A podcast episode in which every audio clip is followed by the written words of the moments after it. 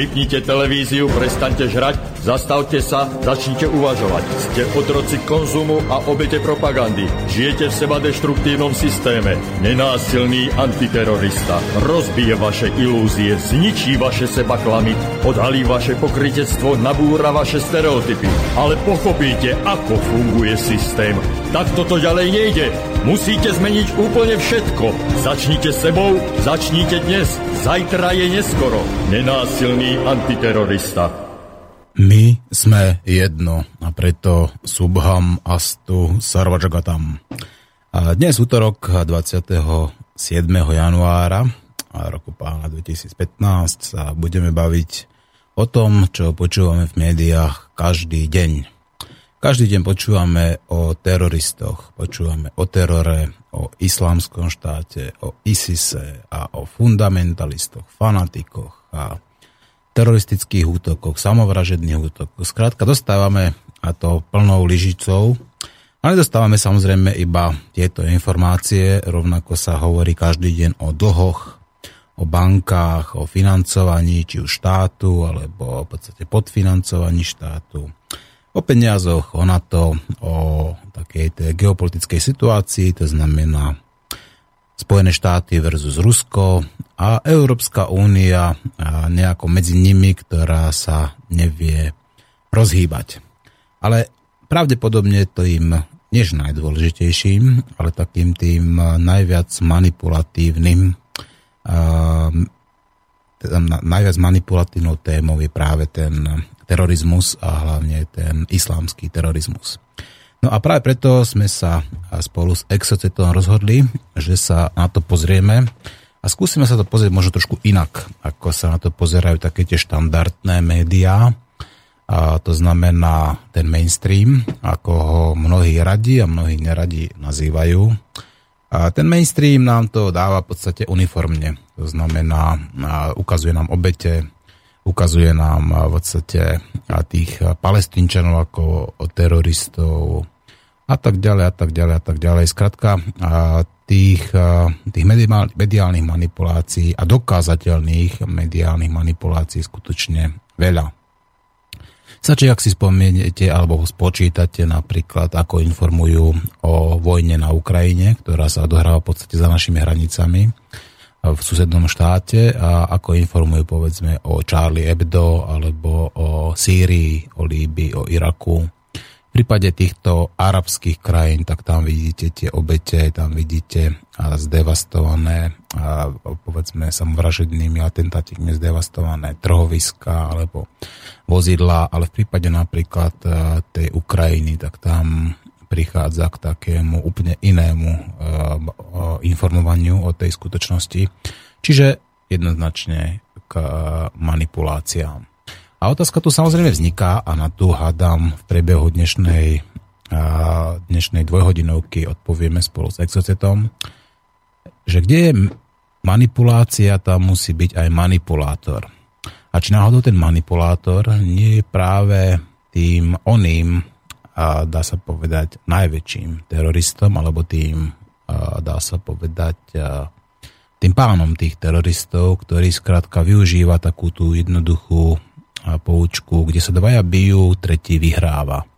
A keď sa dvaja sluhovia bijú, jeden povedzme terorista islamský a druhý terorista katolícky alebo akýkoľvek iný, tak vždycky z toho profituje práve ten, ktorý bojovať nemusí a ktorý sa pozerá na tých svojich sluhov, ako robia to, čo by robiť on mal a nechce.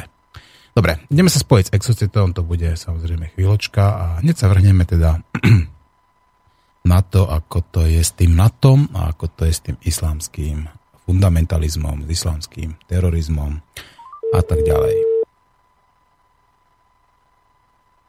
Takže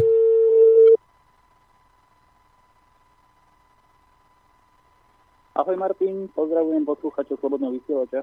My sme jedno, ja ťa pozdravujem tiež, Štefan. Takže poďme na to. Ja som spravil taký kratučký úvod, kde som hovoril teda, že tá téma toho terorizmu je v podstate dennodenne spomínaná, či už tie televízie alebo v rádiu a samozrejme aj v tých printových médiách. Ale rovnako sa hovorí samozrejme aj o dlhoch, o bankách, o peniazoch, o NATO, o tej geopolitike, o tom konflikte medzi Spojenými štátmi, Ruskom, o Európskej únii, o jej možnom rozpade a tak ďalej. No, ako ty vnímaš ten islamský terorizmus, alebo kde vidíš tie jeho korene, kde vlastne vznikol a čo je vlastne jeho cieľom alebo úlohou? Áno, tak európska finančná kríza v podstate s islamským terorizmom pomerne úzko súvisí a ten islamský terorizmus je troška podporovaný politickými hlavami, nielen teda európskymi, ale teda všeobecne geopolitickými, z toho dôvodu, že je to veľmi dobrá vec na šírenie strachu. A teda islám ako najmodernejšie náboženstvo momentálne, ktoré tu máme. Prečo najmodernejšie? Povedz mi, prečo je najmodernejšie? Prečo si takto nazval? Najmodernejšie je práve kvôli tomu, že vzniklo ako posledné z toho Abrahámovho stromu.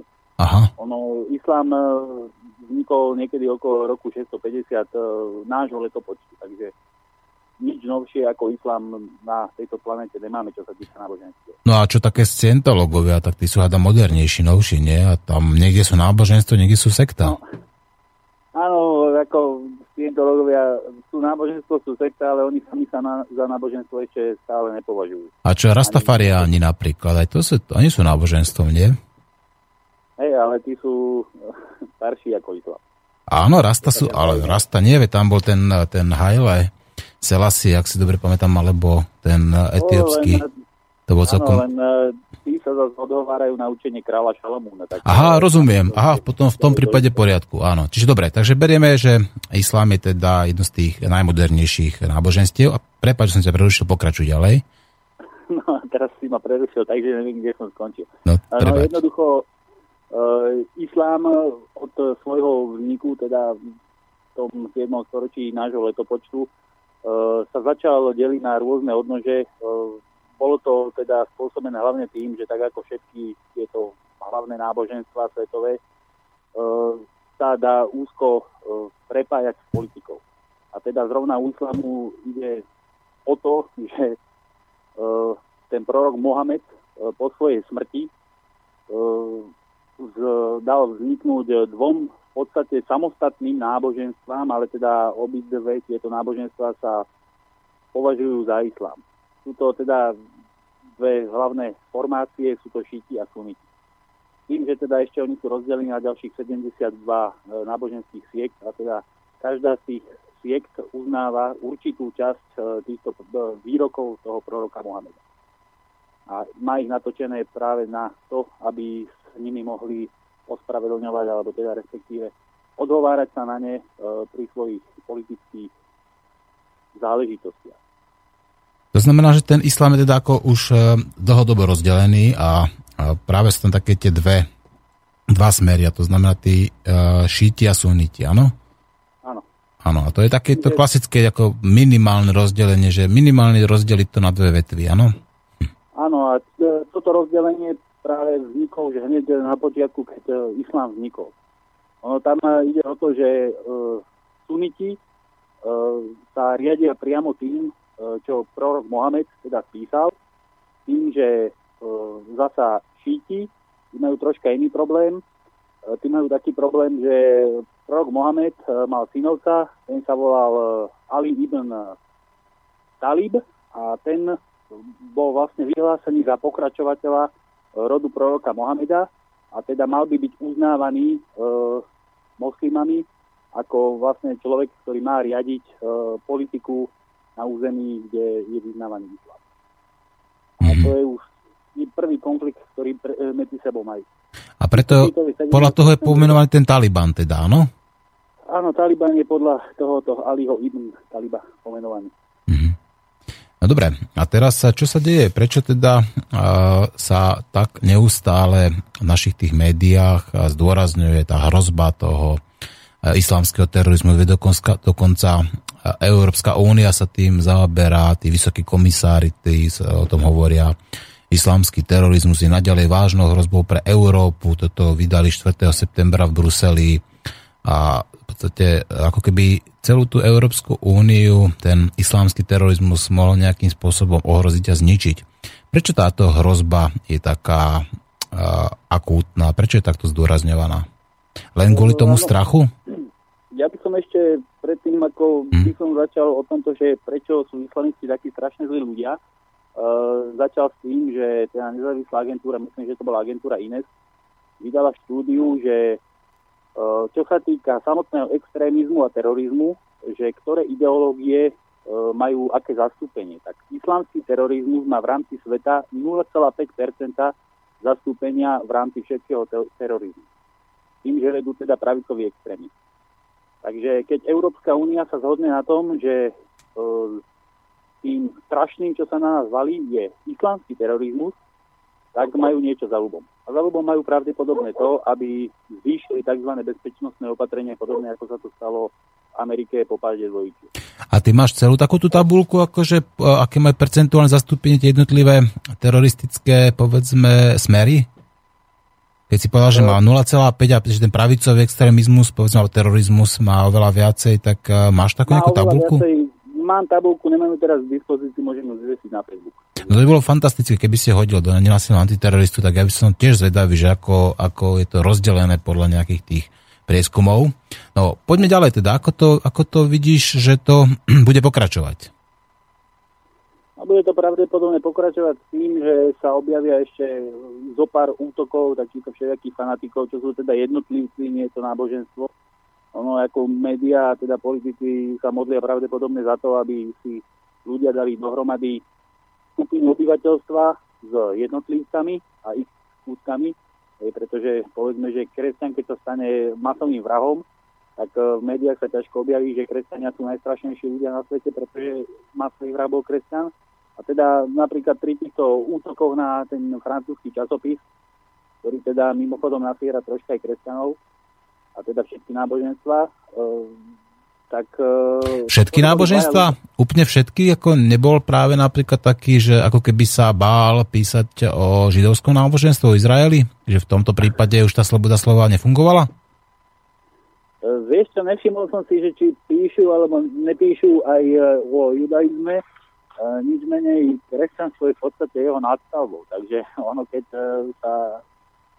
začne robiť karikatúry kresťanského boha, tak nevidím dôvod, prečo by to nemalo urážať aj židov. Mm-hmm. Tak teda, ak bol teda Ježiš židovský král, tak tým pádom by mohli byť niektorí z nich urazení.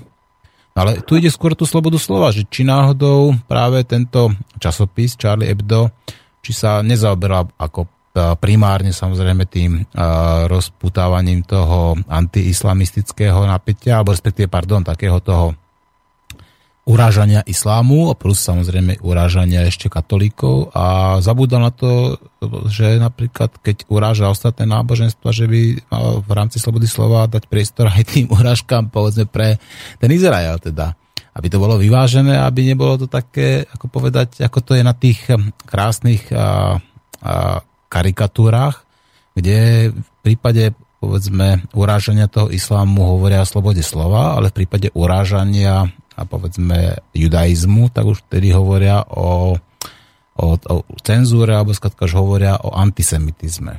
Myslíš, že je takýto nejaký trend, povedzme, nielen v tom Charlie Hebdo, ale povedzme aj v informovaní v amerických médiách, európskych médiách, alebo dokonca aj slovenských médiách? Ono, to, že ohľadne judaizmu sa moc netočia, je spôsobené možno práve tým, že Židia sú strašne hákliví na svoje náboženstvo. A mi ide o to, že oni, nejaký klasik to raz dobre vystihol, že náboženstva ako také sa vždycky zaoberajú tým, že prečo sa niečo deje, a judaizmus sa zaoberá tým, že prečo sa to deje práve nám, keď sme vyvolený národ. Takže ono to bude možno týmto spôsobom. Nič menej časopis Charlie Hebdo je špecifický tým, že všetky časopisy, ktoré sa zaoberajú nejakým sarkazmom voči niečomu, reagujú na konkrétne veci, ktoré sa stali vo svete, konkrétne udalosti. Tento časopis sa zaoberá tým, že priamo robí karikatúry, že vy ste takýto a vy ste hen taký. Mm-hmm. Čiže nálepkuje teda tých ľudí, áno? Alebo nálepkuje tie náboženstva? Nálepkuje náboženstva, v podstate nerobí nič, iba provokuje. No dobre, a keď provokuje, tak dalo sa potom čakať ako nejaká taká tá odvetná reakcia, teda či skôr alebo neskôr, veď toto predsa poznáme už z histórie. Ja si dobre pamätám toho Salmana Rašdího, ktorý napísal tie satanské verše, sa to volalo, kde tiež urážal, povedzme, proroka Mohameda.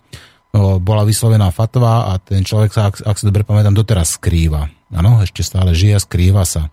Rovnako podobný prípad bol v tom Dánsku. Tam tiež nejaké miestne noviny, ak si dobre pamätám, zverejnili tiež nejaké uražajúce karikatúry. Takisto to samozrejme viedlo k tomu, že tam sa tí miestni moslimovia vyhrážali. Veď to je taká prírodzená reakcia. Keď človeka urážajú, alebo keď urážajú náboženstvo, tak ja si myslím, že by to nerobili iba, povedzme, islamisti, alebo tí mohamedánie, ale že by to robili aj iné náboženstvá. Hej, len pravdepodobne by moslimovia ani nevedeli, že takýto časopis existuje, keby každá z tých karikatúr hneď nebola poslaná do všetkých možných zdrojov, ktoré sa dajú nájsť na celom svete, na internete. Pozrite sa, čo tento časopis uverejnil. To, že uražali aj kresťanov, to sa pravdepodobne ani nevedelo, pretože ukazovali sa iba karikatúry Mohameda. Neukazovali sa napríklad karikatúry tej Svätej Trojice, ktorá je známa tým, že pobehuje po internete momentálne. A neukazovali sa iné karikatúry. Ale ono zase, tá agresívna reakcia týchto, povedzme, sociopatov, ktorých uznamajú teda islám, respektíve jeho radikálnejšiu časť, ktorá bola teda spísaná dodatočne, je to spôsobené tým, že ono už dávno predtým, ako vznikli tieto rôzne karikatúry, začal Západ sa špárať v islame a teda nielen špárať, ale začali tam robiť celkom také veci, ktoré keby sa stali u nás, tak pravdepodobne by suprevocovali aj kresťan. Napríklad v 2006 explózia najposvetnejšieho miesta šítov, čo je teda mešita v Samare. V Samare v Rusku? Nie, v Samare. V bývalom Rusku to tak. Nie, v Iraku. To je druhá Samara. Aha, tak oni sú dve Samary. Alebo jedna je tam niekde, ak si dobre pamätám, v Turkmenistane, tuším. Dobre, no a takže to znamená, že my tu máme evidentne nejakú takú propagandu alebo proti islámu, proti islámskú propagandu, ktorá sa šíri, povedzme, nejakého malého média, a ktorá potom je rozširovaná prostredníctvom tých veľkých médií, a ktorá teda je určená komu? Je určená Európanom, alebo je určená práve tým Arabom? Alebo tým islamistom? Ono, propaganda je vždy určená obom stranám. Pretože keď bola propaganda jednej strany voči druhej a tá druhá by sa od nej dištancovala, aby propaganda nemala účinnosť. Napríklad pri tom odpálení tej mešity v Samare išlo o to, že ako šítska svetiňa proste vybuchla. Je to najposvetnejšie miesto pre sunitov, je najposvetnejšia Meka a pre šítov práve táto Samara.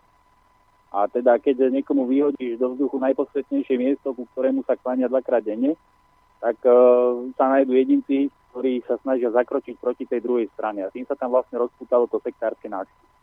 A to zase poslalo do popredia psychopatov, ktorí sa dobrovoľne prihlásili do tej ich svetej vojny džihády. No a títo džihadisti, aj tí, ktorí boli v Európe a dostali sa tam a odtiaľ ich zase poslali naspäť, tak teraz nevedia, čo so sebou, ako sa ďalej pomstiť, tak sa pomstia takým spôsobom, že proste niečo vyhodia do úča.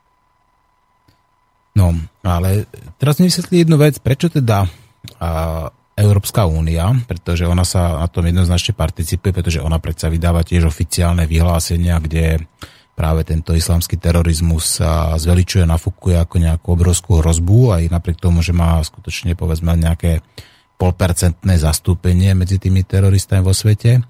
A akú úlohu má teda Európska únia, alebo prečo teda vlastne chce Európska únia a jej predstavitelia politickí aj korporátni šíriť tú propagandu pre obidve strany, že na jednej strane chce rozoštvať, povedzme, uraziť, povedzme, tých moslimov, a na druhej strane chce informovať o tom alebo strašiť tých občanov Európskej únie, medzi nimi teda a samozrejme aj moslimov. Prečo to robia? Oni to robia pravdepodobne preto, že tým vyriešia dva problémy jednou ránou. Aké sú to? Prvý problém je ten, že európsky občania majú podľa, nie že slov, ale podľa mienenia tých, ktorí by chceli vládnuť, príliš veľa slobody. Takže by mali byť údajne európski občania viac chránení pred týmito zlými teroristami, a to hlavne sledovaním podobnými záležitostiami.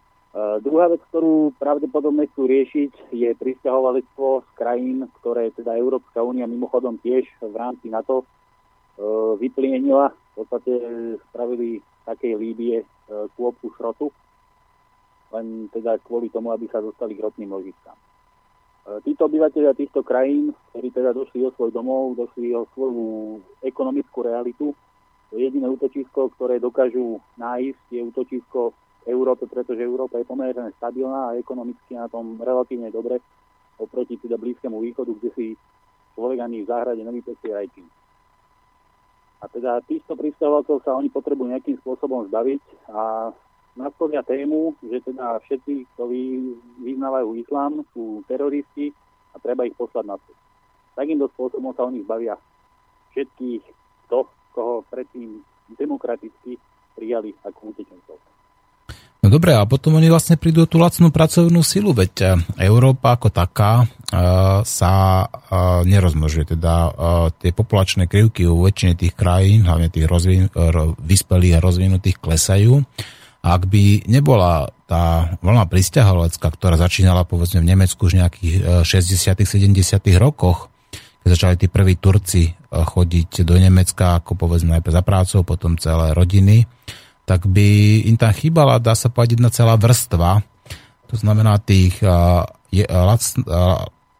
povedzme slaboplatených námedzných robotníkov, ktorí majú na starosti či už stavebné práce, pomocné práce, alebo povedzme likvidáciu odpadu, smetiare a tak ďalej. Alebo aj len takéto rýchle občerstvenie. Veď nie je to kontraproduktívne, keď sa snažia práve túto, povedal by som, tú jednu časť tej spoločnosti nejakým spôsobom odstrániť alebo odstaviť, alebo zamedziť jej ako ďalšiemu rozrastaniu? No, bolo by to kontraproduktívne vtedy, keby nám v 2001 neprišla tá veľká hospodárska kríza.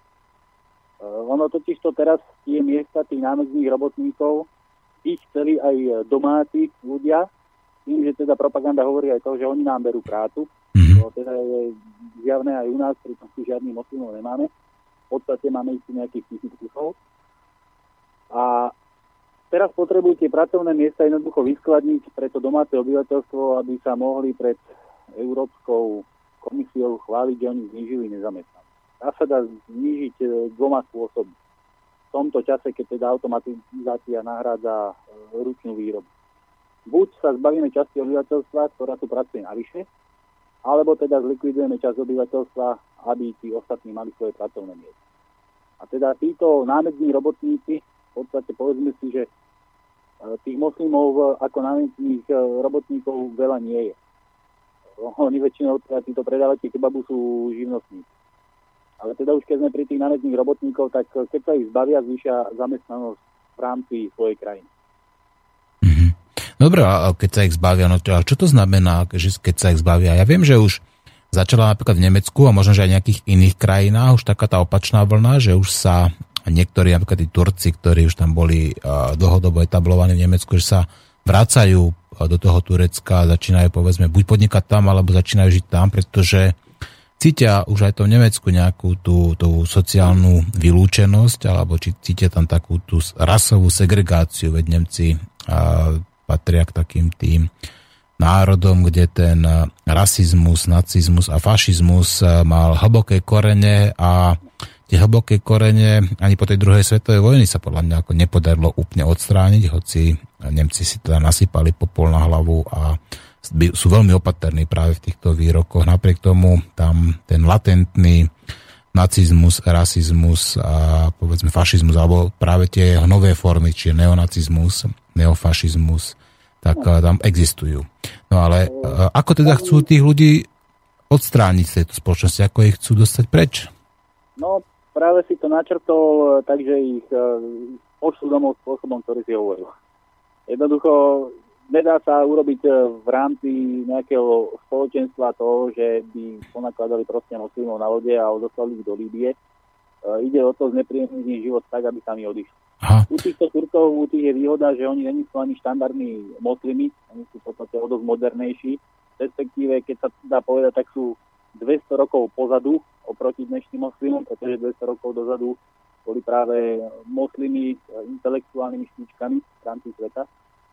To sú teraz, povedzme, Turci sa takto dajú nazvať a v Turecku aj stúpa ekonomická sila, takže už nemajú prečo byť v tom Nemecku. Zvlášť, keď tam ohrozujú holohlavy. Čiže ten modus operandi je taký, že vyvinie sa ten mediálny tlak prostredníctvom tých mass médií, ktorý spôsobí, povedzme, takéto rozoštvávanie, ako je teraz to Charlie Hebdo, alebo povedzme tie karikatúry a informovanie o tom, že čo sa deje napríklad s tými menšinami. To spôsobí potom ten sociálny tlak, to znamená takúto polarizáciu spoločnosti, začne tam vznikať ten extrémizmus, napätie, tý nenávisť voči povedzme týmto menšinám, s tým, že ako si spomenul, berú povedzme prácu a tak ďalej a nie sú kultúrne identickí alebo sa nejako enkulturalizovaní sa to povie v rámci povedzme niektorých štátov.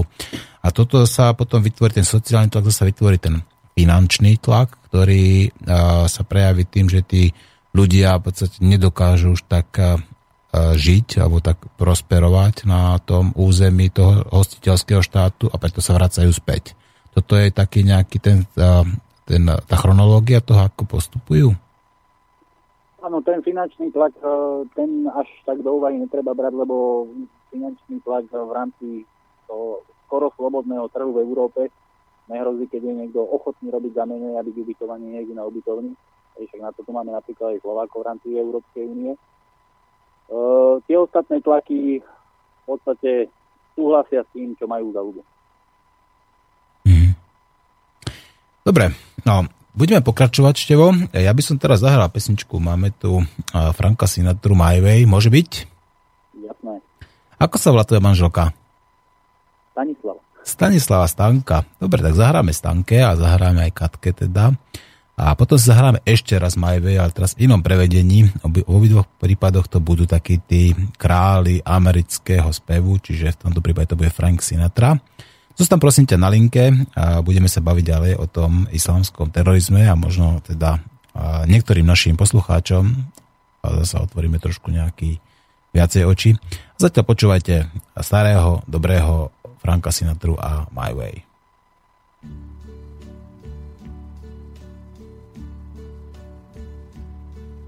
And now the end is near, and so I face the final curtain. My friend, I'll say it clear, I'll state my case, which I'm certain. I've lived a life that's full. I traveled each and every highway and more, much more than this. I did it my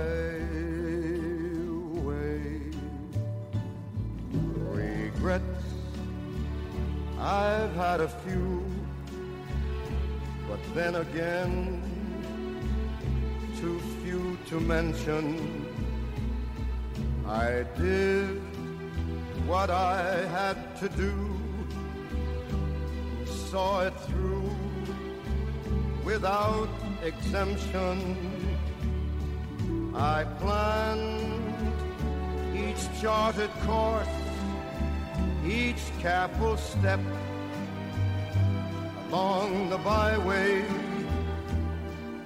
and more, much more than this, I did it my way.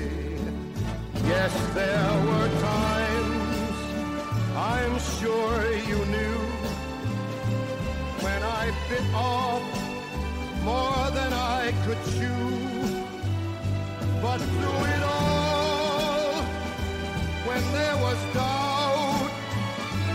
I ate it up and spit it out. I faced it all and I stood tall and did it my way. I've loved, I've laughed and cried. I've had my fill, my share of losing, and now as tears subside, I find it all so amusing to think I did all that, and may I say, not in a shy way. Oh no, not me. I did it my way. For what is a man?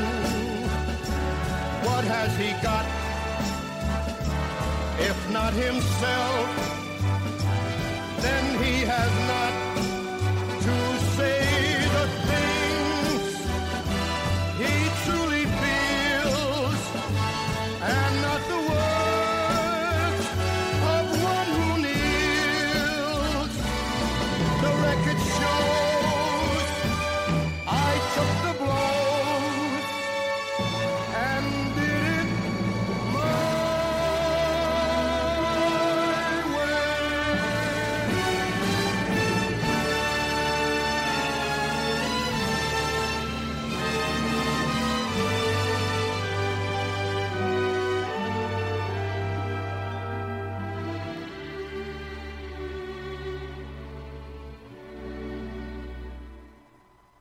Yes, it was my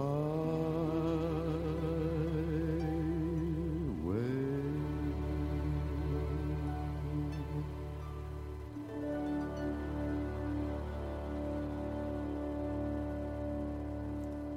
Tak, a ja idem po mojej ceste a všetko robím tým mojím spôsobom. No a na druhej linke máme Exoceta, ktorý tiež ide po svojej ceste a ktorý tiež robí svojím spôsobom všetko. No a bavíme sa spolu na vlnách slobodného vysielača o islámskom terorizme. A prikázame na to, že ten terorizmus jednak je zveličovaný, to znamená dostáva viacej priestoru skutočnosti, ako by si zaslúžil. A Exocet, počujeme sa, Števo? Áno, počujeme sa. No, takže keďže je to zveličované, tak ja predpokladám, že to je taký ten jeden z tých najlepších distraktorov, to znamená takých tých odpútačov a pozornosti.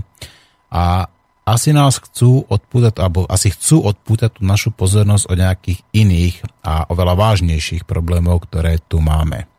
Čo si myslíš, môže to takto byť? Určite to tak aj je. Pretože islamský terorizmus. Islamisti, ktorí majú sklony k psychopatii, tu boli odjak živa. Tak teraz, keď sa zrazu vynorí nejaký islamský terorizmus a zrazu sú toho plné správy, tak to má nejaký bočný zámer 100%.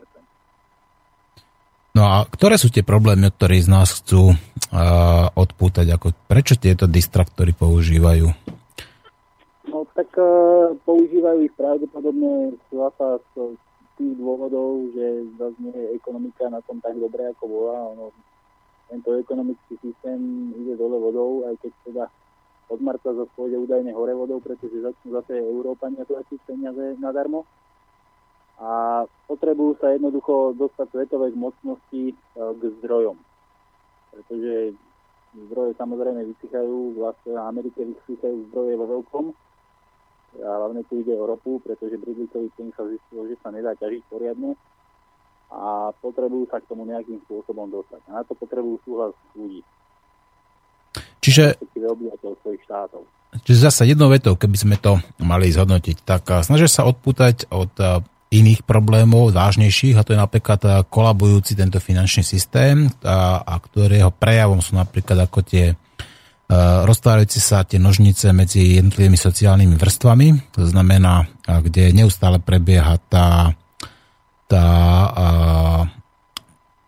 elita, že v podstate upevňovať si svoje pozície a vytvárať si ako v záujme našej bezpečnosti rôzne cesty na sprísnenie tých bezpečnostných opatrení v Európe alebo aj všade inde vo svete. Čiže tá technológia je taká, že oni nám tuto vytvoria strašiaka, ktorého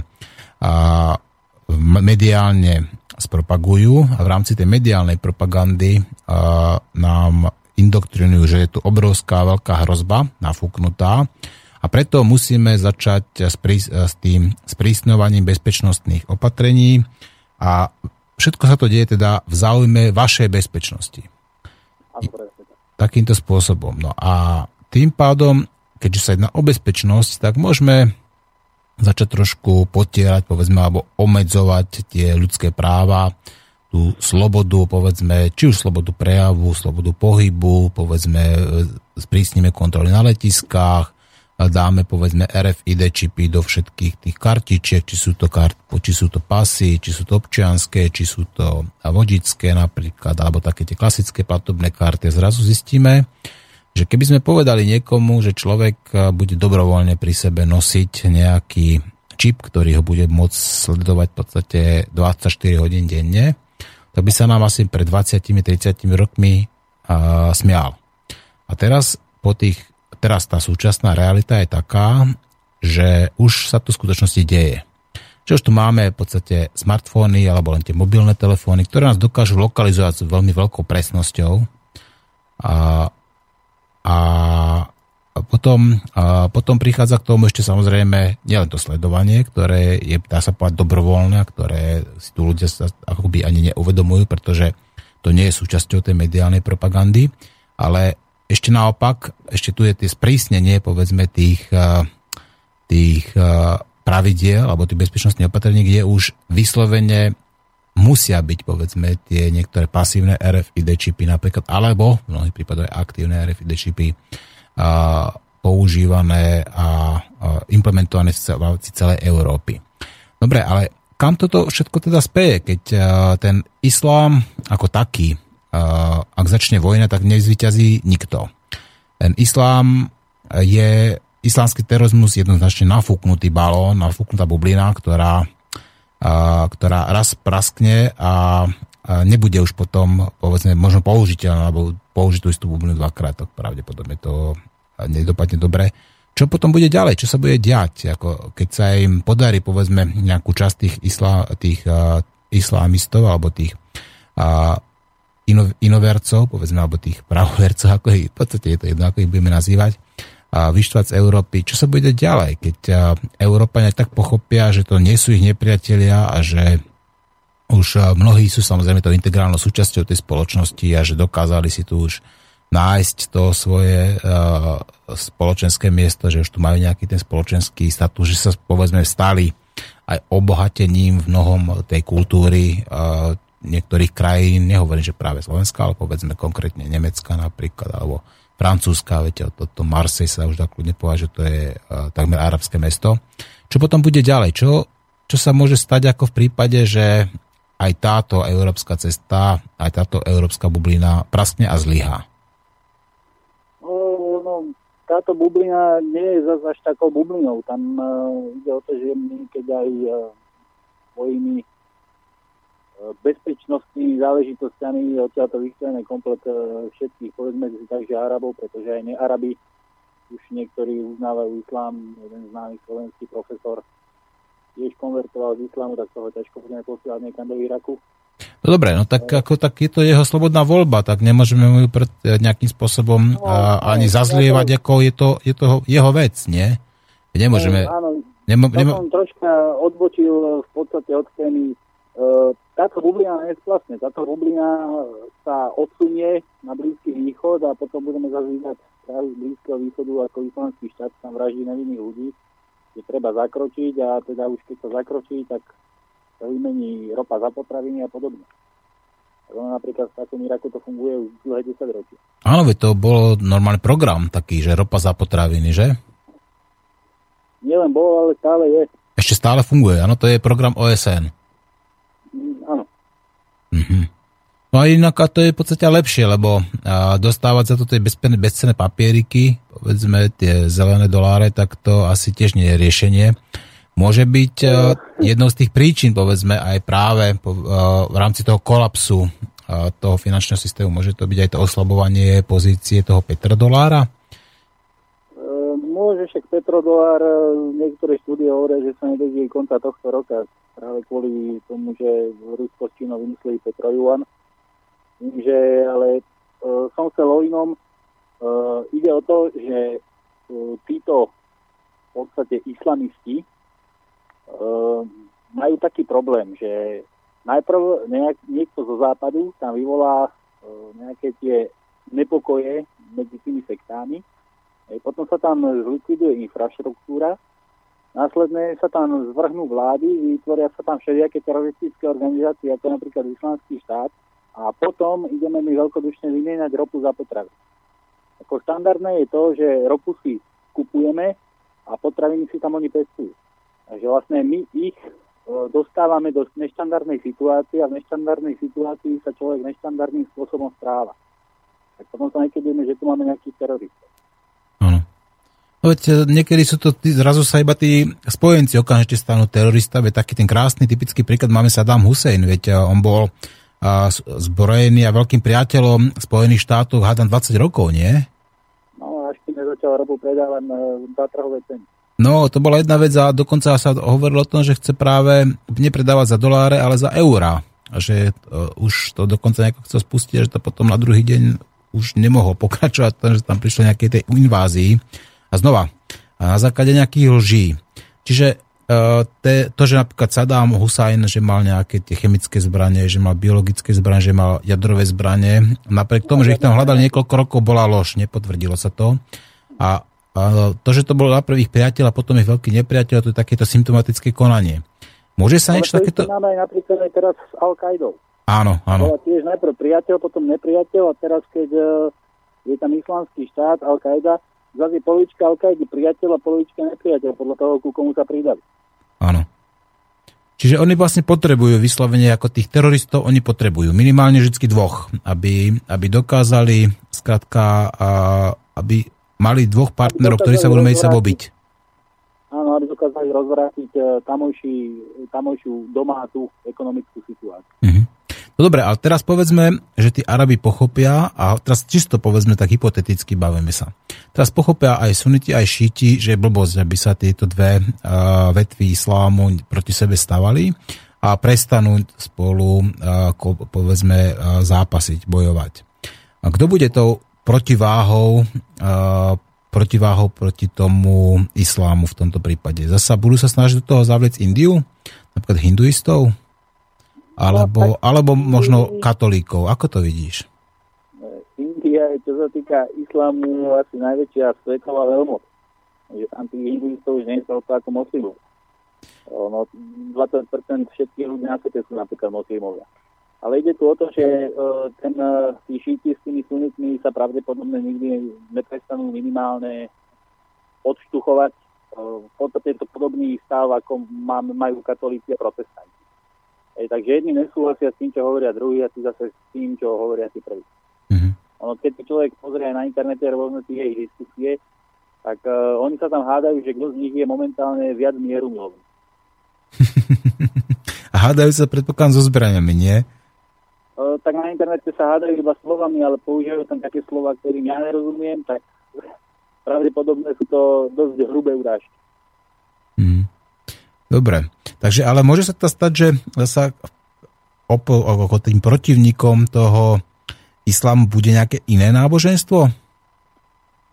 No, jediný protivník, ktorý prichádza do úvahy, čo je také bojovnejšie náboženstvo, on je jediný protivník. Ono v podstate celý ten Abrahámov strom sa môže proti sebe obraziť. No, tu ide o ten výklad tých svätých písiem. Každé náboženstvo na Svätom písme nejakú stať, ktorá keď sa prečíta, tak sa stane výhovorkou, prečo musíme útočiť na tých druhých.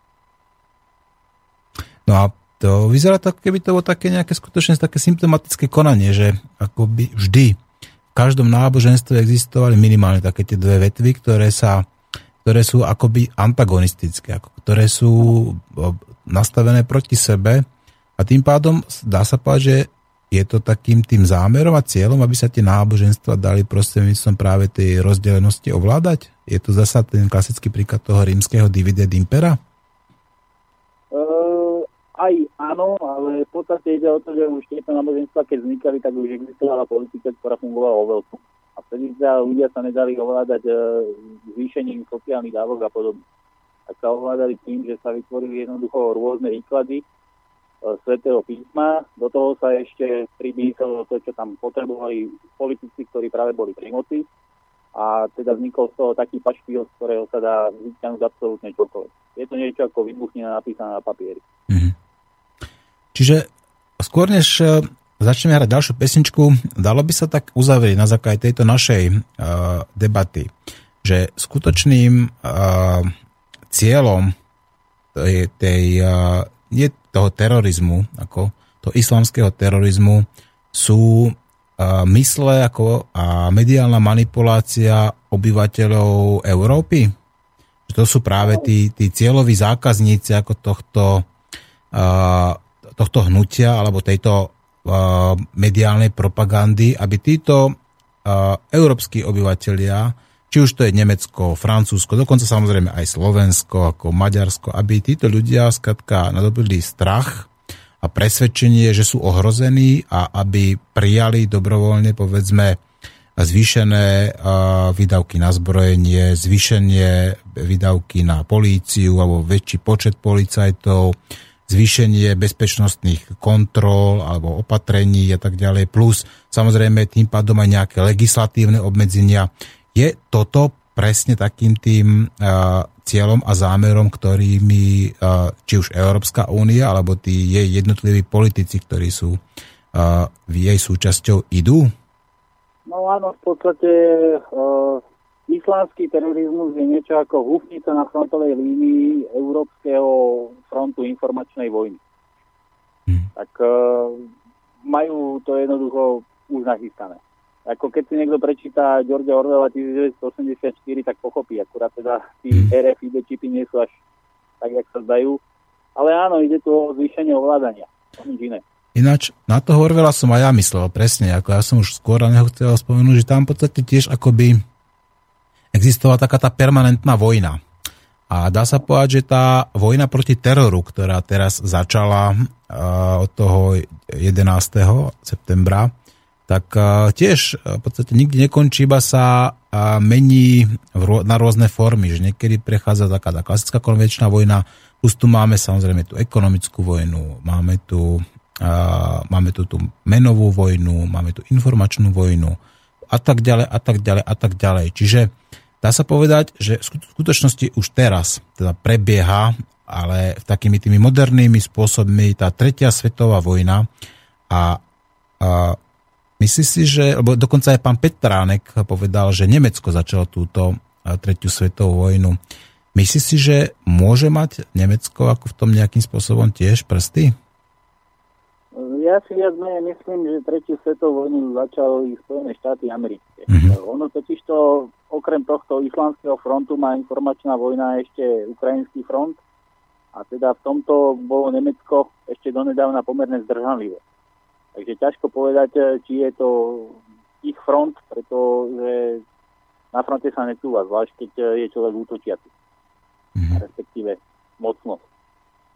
Čiže hľadáme tým teda skôr tým ako iniciátorom, alebo tým, ktorý sa nachádza v podstate od druhej svetovej vojny vo väčšine akýchkoľvek vojenských konfliktov, alebo anexií, alebo obsadení cudzích území, či dokonca tých kupov, to znamená štátnych prevratov, tak sú tam tie Spojené štáty, dá sa povedať, stálym participantom týchto vecí. A oni sú teda asi najväčšou pravdepodobnosťou aj tým prapôvodcom celej tejto vojny proti terorizmu. Áno? No, veď keď si spomenieme ešte pred 2 rokmi, keď chceli v Sýrii teda zrušiť vládu Bašara al-Asada, tak sa tam hádalo CIA a americké námorníctvo, že kto z nich má vlastne právo cvičiť tých tzv. Rebelov. On sa im to vymklo z ruky a z poličky tých rebelov sa stal ten Islamský štát. Takže nie len, že na tom participujú, oni tam dokonca vedú výcvik. No ale to sa dialo v podstate vždycky, veď aj keď bola tá prvá vojna v Afganistane, keď tam Rusi spravili tú inváziu, tak oni si tam tiež cvičili tých mudžahedidov, teraz aj Američania, samozrejme aj Rusi, takže tam dá sa povedať, že to sú také tie klasické, ako ich teraz moderne nazývame proxy wars, sú to tie proxy vojny. Dobre, tak týmto proxy vojnám sa teda dostaneme ešte, ale až po pesničke a tentokrát zahrám znova Elvisa Presleyho a znova My Way, teda bude to live. No a samozrejme, tak tvoja Stanka si zaslúži aj dve pesničky, hádam, zahráme ešte jednu, dobre? No ja. Aby bola šťastná, spokojná, no a ja zahrám tiež aj Katke teda ešte jednu, pretože jej sa asi páči tento Elvis Presley a My Way. Takže počúvajte Slobodný vysielač, počúvajte Nenásilného antiteroristu a počúvajte Elvisa Presleyho a My Way.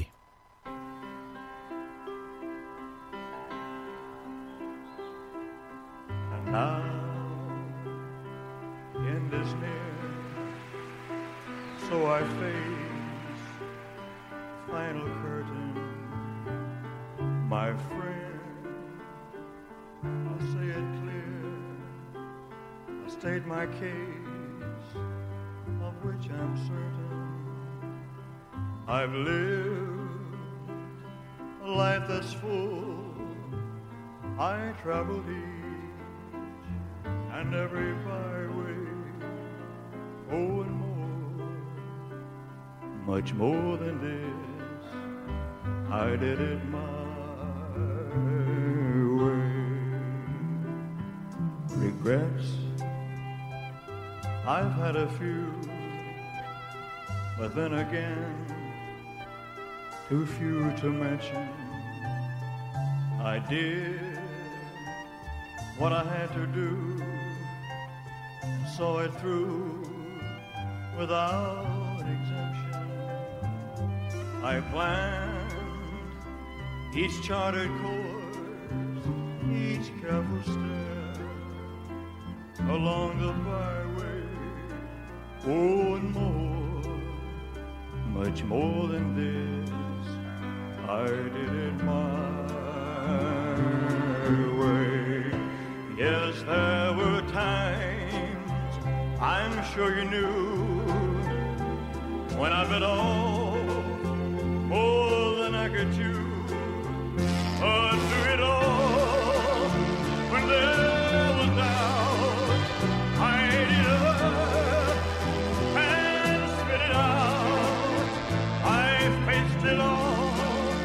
And I stood tall, and it is my way. I've loved, I've laughed and cried, I've had my fill, my share of losing, and now as tears subside, I find it all so amusing to think I did all that, and may I say, not in a shy way. Oh no, no, not me. I did it my way. Or what is a man? What has he got? Not himself, then he has not to say the words he truly feels, and not the words the one who needs. The record shows I took the blows,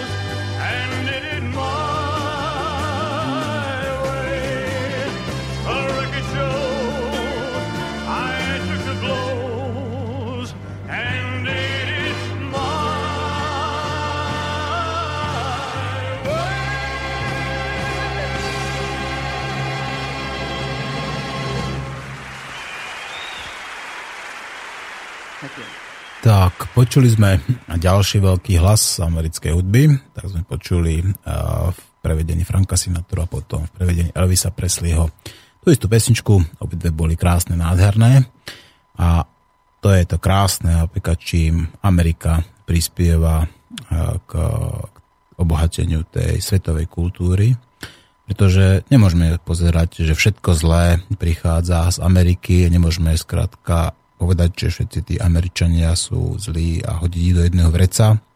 Treba jednoznačne rozdeliť, že sú politici, sú americkí politici a sú samozrejme aj takí tí ľudia, ktorí ešte tých politikov ovládajú a tí majú samozrejme tiež veľa za ušami a možno práve toto sú tí ľudia, ktorí by sme pomenovať, mali ukázať na ich prstov, pomenovať ich a povedať áno. Toto sú tí ľudia zodpovední napríklad za to, že sa uskutočňujú vojny v Iraku, v Afganistane, v Líbii, v Sýrii a tak ďalej a tak ďalej. Števo, počujeme sa? Áno. No, ja som teraz načrtol trošku o tých proxy vojnách, že tie proxy vojny tuto okolo sú a takmer v každej tej nehovorím takto, tak existujú tie proxy vojny a existujú také tie priame nejaké intervencie, kde sa Spojené štáty angažujú. A ktoré v súčasnosti sú tie typické proxy vojny, ako ktoré by sme ich mohli priamo pomenovať? No, tak ono, takou, čo je u nás najviac viditeľná, je ten front ukrajinský a druhá najviditeľnejšia je tá ohľadne toho Islamského štátu. Tá Sýria, áno? Áno. Sýria, hlavne teda Irak. Ono do Sýrie sa ešte stále toľko nedostali, jak by sa mali. Sýria tá bola témou niekedy pred 2 rokmi, teraz už Sýria ide do úzredia, pretože tu máme oveľa väčšiu nejakú vojenskú chuntu, ktorá vyhlásila celý Kanán za chalifát a toho sa teraz držia. A teda problém bude, keď sa im ten chalifát aj podarí vytvoriť. To bude, ktorý, ten kalifát alebo chalifát, to je také niečo, ako existovalo povedzme na území súčasného Turecka, ktoré zasahovalo v podstate až na ten predný východ, až tam na ten arabský polostrov? Áno, v podstate za posledného islamského chalifa sa považuje posledný osmanský v podstate král predtým, ako došiel Atatürk a zrušil im to tam. To, o čo sa pokúšajú teraz na území Iraku a Sýrie, je vytvorenie ďalšieho chalifátu pod vedením nejakého Bagdádiho, ktorý sa už sám vyhlásil za chalifa Ibrahima a ten má akože ovládať všetky moslimské krajiny ako potomok proroka Mohameda. To je taká zaujímavosť, lebo to je šítska záležitosť. Dobre, a je teda dôležité sa zaoberať ako pre nás teda pre nás ako Európanov alebo pre nás ako ľudí, ktorí žijeme v katolickom prostredí alebo kde žijeme v štáte, kde neexistuje žiadna mešita, je tak dôležité sa zaoberať práve tým islámom alebo tým islamským terorizmom alebo islamským fanatizmom alebo islamskými dejinami? Nie je to zbytočné a kontraproduktívne? Veď my samozrejme máme tu nejakých ľudí, ktorí sa hlásia k tomu islámu.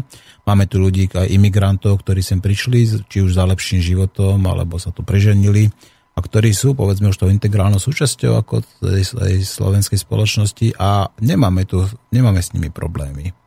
Tak prečo ich v podstate umelo hľadať a umelo vyvolávať? Veď to je, ako keby sme sypali, jak by som povedal, prelievali do nejakého ohňa benzín. Zbytočne. No. Keby bola politika v rukách občana, nie politika, ktorý je teda sponzorovaný svojim korporátnym majiteľom, tak by tu žiadne náboženstvo so žiadnym náboženstvom problém nemalo.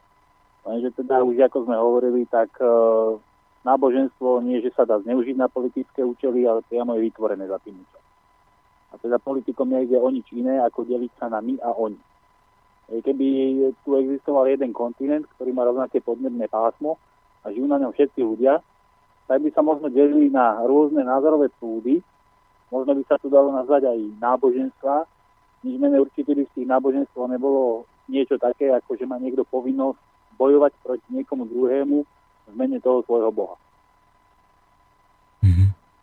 Z našej strany, čo je podstatné je práve to, že sa táto akože vojna proti islamu dá použiť na zvýšenie kontroly obyvateľstva. No dobré, ale teraz mi povedz jednu vec. Viete, na Slovensku sme nejaký teroristický útok nemali. Ano. Prijali sme sem nejakých, ak si dobre pamätám, nejakých väzňov z Guantanáma, ktorí pravdepodobne začali do tej našej spoločnosti. A teraz napriek tomu sú tu nejaké tlaky na zvýšenie výdavkov na zbrojenie. Jediné, komu za rok 2014 výrazne stúpol rozpočet, bol práve ministerstvo vnútra. Áno. Vidíme, že tu prichádza k prezbrojovaniu tej našich policajných zložiek, veď teraz sa už o tom oficiálne píše, že tu budeme mať nejaké dva druhy nových pištolí alebo revolverov, to znamená až nejakých takmer 50,000 sa bude kupovať. Buď nejakých tých pre zásahové jednotky a pre také tie poriadkové služby. A toto sú už tie následky práve ako tej mediálnej manipulácie, toho mediálneho masírovania, toho hrozbou terorizmu alebo hrozbou nejakého povedzme radikalizmu alebo hoci aj pravicového extrémizmu. Môže to byť toto už ako také tie jasné a prvé výsledky? No prezbrojovanie možno ani nie, pretože prezbrojovanie je sľubované už od roku 2001. Odtedy sa vlastne prezbrojovanie vždycky sa to robilo formou tendra a to nikdy nevyšiel, pretože niekto podal protest a tender bol zrušený. Počkaj, ešte raz mi to povedz, že tie nové zbranie sa aj nakupujú akoby už od toho roku 2001? Nie, oni mali byť už nakúpené v roku 2001. No tak to myslím, že akože sa nakupujú, teda, že sú v tom procese a že stále to niekto zruší prostredníctvom nejakej tej obštrukcie legálnej. Áno. Mhm. To je taký jej žabomyší spor. Skôr by som sa pozeral na to, že čo vyvádza armáda. Idú teraz nakúpať vrtuľníky, kupovali nové lietadlá. Vrtuľníky údajne kvôli tomu, aby nemali ruské vrtuľníky, ktoré ešte nie sú na konci svojej životnosti a to sa dá predĺžovať. A tam by som skôr povedal, že tam nie ide o Islamský štát, ale skôr tam ide o Rusko. Mm-hmm. No dobre, no a tie vrtuľníky ako skutočne potrebujeme? Ako na čo potrebujeme túto vrtuľníky na Slovensku? Máme tu nejaké problémy so susedmi? Ideme sa niekde angažovať vojensky? No, videl som taký kreslený vtip, kde bol za vrtuľníkom zapriahnutý plúh a horalo sa s ním pole. Ale teda my tie vrtuľníky potrebujeme kvôli tomu, aby sme tu veľkému bratovi z východu ukázali, že my veľký brat z západu, akože NATO, máme NATO, aby sme v prípade potreby mu mohli skočiť poza uši. To je teda už príprava na takúto ostrú tretiu svetovú vojnu, pretože bez Ruska tretia svetová vojna nemá zmysel. Ináč by to nebola svetová vojna. No, ale Rusko, tak samozrejme, že Rusko je v súčasnosti sa vracia ako na to svoje výslnie, teda stáva sa znova tou veľmocou, čo je nepopierateľný fakt, veď vidíme, Putin bol dvakrát vyhlásený v Spojených štátoch za osobu roka, dokonca, že je mocnejší, povedzme, ako teraz súčasný americký prezident, ktorý už tradične býva vyhláseným tým ako to najmocnejšou osobou na svete, plus tie zdroje, ktorými Rusko neustále, ktoré ovládá, plus samozrejme to obrovské územie, ktoré Rusko ešte stále samozrejme má. No ale Rusko je v úzkom kontakte s Čínou. A dá sa povedať, že Čína je ich spojencom. To znamená, akoby takmer celá Ázia a povedzme väčšia časť Európy, viete, tá európska časť Ruska skutočne patrí do Európy, je pod kontrolou dvoch veľmocí. Tento tandem je podľa Jána Petránka neporaziteľný. Čo to potom bude znamenať? Čo sa bude diať? Tá vojna proti teroru bude nejakým spôsobom ešte gradovať a budú sa odohrávať nejaké iné nové proxy vojny? Môže nejaká takáto proxy vojna byť aj tu na Slovensku? Tak na Slovensku proxy vojna už v podstate prebieha. Vidíme to aj na sociálnych sieťach. Sú tu proruské a proamerické skupinky všetkých blogerov, ktorí vysvetľujú ľuďom, že prečo títo sú nepriatelia, títo sú kamaráti. Ono Rusko nemá iba Čínu spojenca. Rusko má spojenca aj v arabskom svete. A to je tá Sýria, áno? Ten Bašar al-Asad, áno, to je ruský spojenec. Je to ruský spojenec a zároveň tento ruský spojenec sedí na Bospore. A teda Bospor potrebuje aj západný svet na to, aby sa teda dal prepravovať tovar. Čiže aj Turecko je ruským spojencom? Ale... Turecko je viac menej neutrálne, aj keď teda... Je členom NATO, nie? Áno. Turecko je členom NATO napriek tomu, ako nejako spolupracuje s Ruskom? Hovorím, Turecko je neutrálne. Oni ako keby nevedeli, že kam sa pridať. Oni ešte prednedávno chceli ísť do Európskej únie a teraz zase sa hrajú byť ohrnutí, že teda už by to aj prehodnotili, či chcú ísť do únie, pretože únia ich akože dlho nechcela zobrať, pretože sú takí, hentakí a podobné. No nič menej, hrubý domáci produkt Turecka je na tom už tak dobré, že pravdepodobne je Európska únia, keď sa medzi tým rozpadne, začne prosiť o to, aby sa pridali. A je to tam také zaujímavé. No. Môže mať ten islamský terorizmus vplyv dokonca na nejaký rozpad tej Európskej únie? Môže Európska únia práve na tú zlú imigračnú politiku doplatiť? Môže byť v podstate niekde konflikt, povedzme, v rámci Európskej únie, ktorý bude založený či už na tejto etnickej alebo tej rasovej neznášanlivosti, alebo dokonca náboženské, veď aj náboženstvo je tam samozrejme veľmi silno zapletené. Áno, konflikt nejaký priamy pravdepodobne nevznikne, nič menej vznikne s vysokou pravdepodobnosťou viacero politických strán, ktoré budú hlásať odchod z Európskej únie, však vidíme teraz, ako dopadne také Grécko. No a keď... Tam síce neišlo priamo o nejaký islámsky terorizmus, tam išlo skôr o tie ekonomické tzv. Škrty. Ja by som nevedel predstaviť, že by som na Slovensku išiel v 70 do dôchodku. A to vieš, že Nemci si znížili ako ten vek odchodu do dôchodku? Minulý rok ste o 5 rokov dali nižšie. No však, lebo sú ekonomická elita Európy. No neznamená to, že oni napriek tomu, že prehrali teda dve tie konvenčné svetové vojny, tak túto tretiu ako keby vyhrávali, ako keby boli práve oni tým tretím, ktorí na tom profitujú, ktorí, dá sa povedať, uverujú celú Európu a odsotročujú si Európu prostredníctvom toho dlhu? Tak prostredníctvom dlhu určite Európu ovládať vedia a teda väčšinu Európy pravdepodobne ovládajú. Napríklad to Grécko, ktoré teraz chce odísť z Európskej únie, tak tie peniaze, ktoré sa stali toxickými a tým pádom sa sem dostala tá ekonomická kríza, tak boli peniaze práve nemeckých pobočiek nemeckých bank.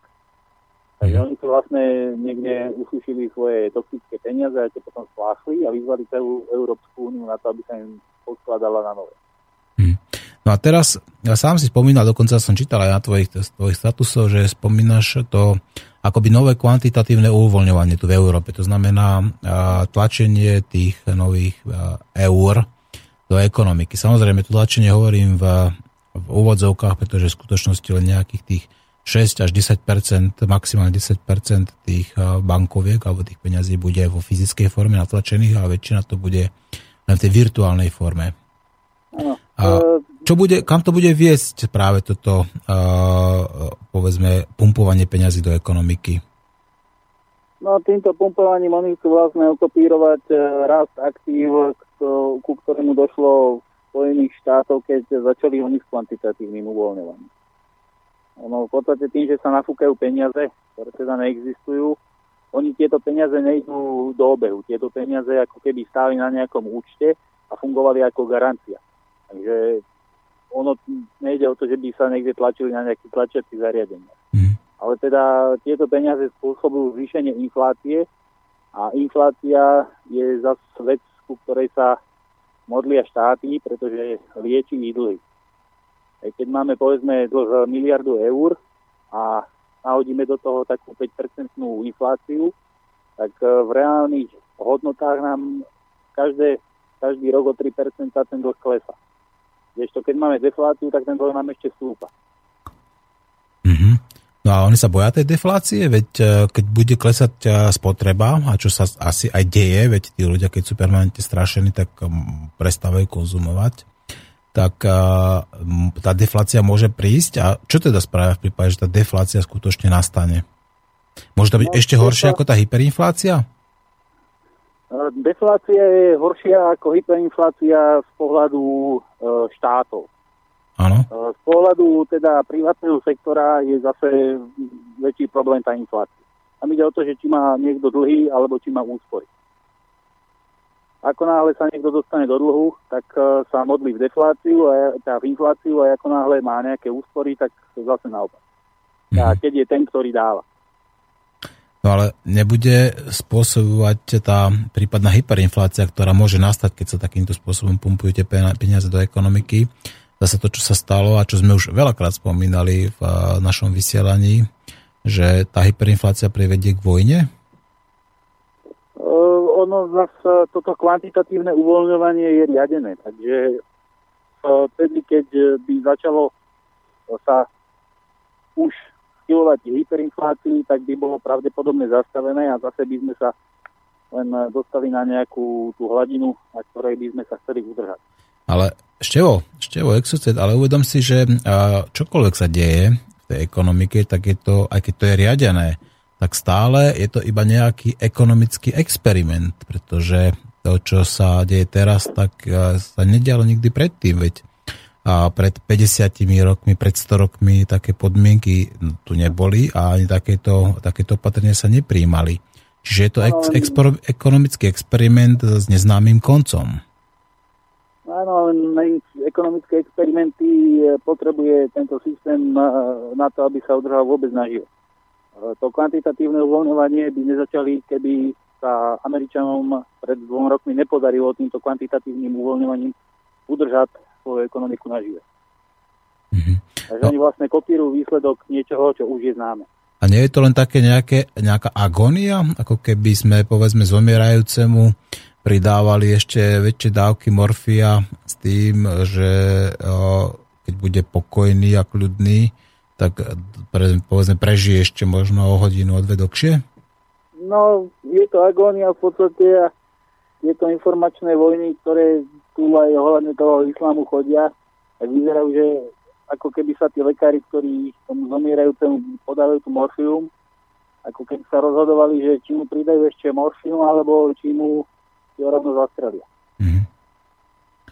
No dobre, a keď v prípade, že to teda nevyvolá tú hyperinfláciu a stane sa, naopak bude pokračovať tá deflácia, a tuto v Európskej únii, môže aj tá deflácia spôsobiť, povedzme, nejakú tú vojnu? Deflácia nemôže spôsobiť vojnu, do ktorej by sa zapojili občania, že by dobrovoľne išli proste do armády a podobne. A jediné, s čím by mohli takúto vojnu dosiahnuť, je pokles reálnych miest. Povedzme, že mzdy ostali na rovnakej úrovni, pretože tu máme defláciu, alebo by sa prípadne ešte znižovali, ale zároveň napríklad daňové výdavky by spôsobili, že by začali zdražovať komodity. Vtedy by sa našlo dostatok ľudí, ktorí by boli ochotní bojovať za to, čo im štát alebo teda niekto povie, že áno, tento za to môže, proti tomu to treba ísť bojovať. A musia to byť vždy len tie ekonomické dôvody? Nestačia niekedy, povedzme, práve tie náboženské? Teraz, že budeme tu zasa bojovať, povedzme, za rašovú čistotu, ako to napríklad tí nacisti, rasisti robili, alebo aj tí neonacisti, neorasisti. Alebo náboženské dôvody nemôžu byť práve aj toto len takými ďalšími spúšťačmi? Ono to nie sú ani tak spúšťače, ani sú to skôr následky. Aha. Lebo v podstate, kým si ekonomika poprdkáva a všetci sa majú, tak nikto nemá dôvod na niekoho útočiť. Ako náhle ekonomika ide dole, až vtedy sa začnú hľadať dôvody, že kto za to môže a proti komu treba ísť. Vtedy sa začne polarizovať ideologickú spoločnosť na ultrapravicu a ultralavicu. Ultrapravica hovorí, že za to môže nejaký Židia a ultralavica zasa hovorí, že za to môže to 1%. A teda títo následne vstupujú do konfliktu a idú bojovať za tie svoje ideály. Priamo za peniaze nebojuje nikto nikdy. No počkaj, no a tí žoldnieri, ktorí tu sú, či už sú to napríklad žoldnieri na tej opolčeneckej strane alebo na tej strane práve tých Ukrajincov, ktorí tam bojujú z žoldnieri, z toho akadémie napríklad, ako bývalého Blackwater, sú tam z toho Greystone a tak ďalej, plus aj pokiaľ aj Poliaci. Nedávno tam zachytili práve anglicky hovoriacich vojakov v tom Mariupole alebo na Ukrajine, tak to sú klasickí žoldnieri, nie? Áno, len žoldnierov tiež vytvára nedostatok. Ako keď má niekto akutný nedostatok platidla na prístup k zdrojom, tak je ochotný robiť za peniaze čokoľvek. Všetne zabíjania ľudí. Zvlášť keď má k tomu nejaké tendencie psychopatné. Vtedy si povie, no prečo by som ja túto robil povedzme za 300 €, keď túhla veľký brat mi dá 1500 € za to, že odprášim nejakých 10 ľudí. Len to už to ja hovoríme o psychopatoch. Preto tých žoldnierov nie je až toľko, aby mohli s nimi spraviť nejakú tretiu svetovú vojnu. Na to potrebujú ľudí presvedčiť o tom, že existuje nepriateľ. Čiže takí tí platení žoldnieri sú ako skladka, nie ich toľko, aby dokázali byť relevantnými povedzme na tých miskách váh, alebo aby dokázali spôsobiť povedzme nejakú tú tretiu svetovú. No ale ako sa to budú snažiť zmeniť? Teda, myslíš, že tá mediálna propaganda bude stačiť? No, oni žoldnieri sami o sebe nie sú schopní vytvoriť vojnu. Ale sú schopní určitými typmi akcií spôsobiť zmenu vo vnímaní zo strany väčšinového obyvateľstva. Napríklad nejaký žoldnier bude zaplatený za to, že niekde vystrieľa povedzme škôlku. ABN vystrieľa škôlku a väčšinové obyvateľstvo na druhý deň je pripravené ísť do vojny. Rozumiem. Čiže to sú... Či tí žoldnieri vlastne môžu byť kľudne nazývané teroristami tým pádom, nie? Áno, len terorista vzniká až vtedy, keď ho tak médiá nazvú. Áno, áno. Čiže ale de facto to je to isté, pretože aj tí, či to robia z nejakého presvedčenia, alebo či to robia za peniaze, alebo či sú skladka indoktrinovaní, zmagorení, tak stále sú to len nejaké bábky v rukách nejakých iných ľudí, ktorí vykonajú, povedzme, ich vôľu. No však v tomto sa práve peniaze podobajú na náboženstvo. Ľudia v nich veria, preto existujú a keďže v nich veria, tak vznikajú aj extrémne... Čiže to je ten nový moderný boh, ktorému sa klaňajú a ktorému sa klaňajú aj muslimovia, aj katolíci, aj povedzme hinduisti. A práve tento boh, dá sa povedať, v jednom ich spája a zároveň aj rozdeľuje. Že teraz tu je jedného boha, ktorý sa volá americký dolár, už odmietajú, povedzme, niektoré krajiny a už chcú iného boha a tí, ktorí tohto boha, tu samozrejme títo ich, dá sa povedať, moderní kňazi z Fedu, tak ktorí sa snažia týmto udržať pri živote tohto boha, tak vzniká z toho také tá náboženská neznášanlivosť a samozrejme, ktorá sa potom prenáša do tých skutočných náboženstiev. Asi tak? Áno, len teda na rozdiel od iných náboženstiev, toto peňažné náboženstvo sa nedá opustiť. Že by niekto konvertoval z peňazí, povedzme na iné náboženstvo, lebo tým pádom by umrel na nedostatok prístupu k zdrojom. Isto, veď ako peniaze sa nedajú jesť, ale ako keď chceš sa dobre nájsť, tak nepotrebuješ peniaze a potrebuješ dobre kvalitné jedlo. No, veď práve. No. Dobre, ideme sa zahrať ďalšiu pesničku a potom budeme pokračovať ďalej. Števko, prosím ťa, ešte zostane ako na linke. Ešte by sme sa mohli vrátiť teda k tomu islamskému terorizmu a prípadne aj k tej vojne proti teroru, ktorá tu už od toho roku 2001 alebo 2002 zúri, čiže už viacej ako 13 rokov to tu pomaličky bude, že? No, dobre. Počúvajte, tentokrát to bude znova Frank Sinatra a Antonio Carlos Jobim a budú spievať Girls from Ipanema. Tak počúvajte, Slobodný vysielač a nenásilná antiteroristu.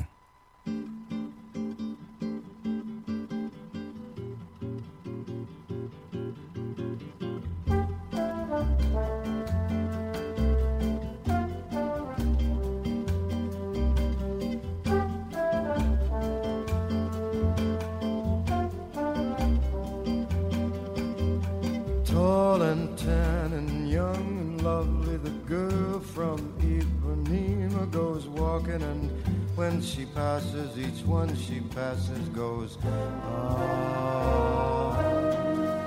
When she walks, she's like a samba that swings so cool and sways so gentle that when she passes, each one she passes goes, ooh, but I watch her so sadly. How can I tell her I love her? Yes, I would give my heart gladly. But each day when she walks to the sea, she looks straight ahead, not at me. Tall and tan and young and lovely, the girl from Ipanema goes walking, and when she passes I smile, but she doesn't see, doesn't see. Olha que coisa mais linda, mais cheia de graça, ela menina que vem, que passa num doce balanço, caminho do mar. Moça do corpo dourado, do sol de Ipanema, o seu balançado parece um poema, é a coisa mais linda que eu já vi passar. Ooh, but I watch her so sadly. Ah, porque tudo é tão triste. Yes, I would give my heart gladly. But each day when she walks to the sea, she looks straight ahead, not at me. Tall, tan, young, lovely, the girl from Ipanema goes walking, and when she passes I smile, but she doesn't see.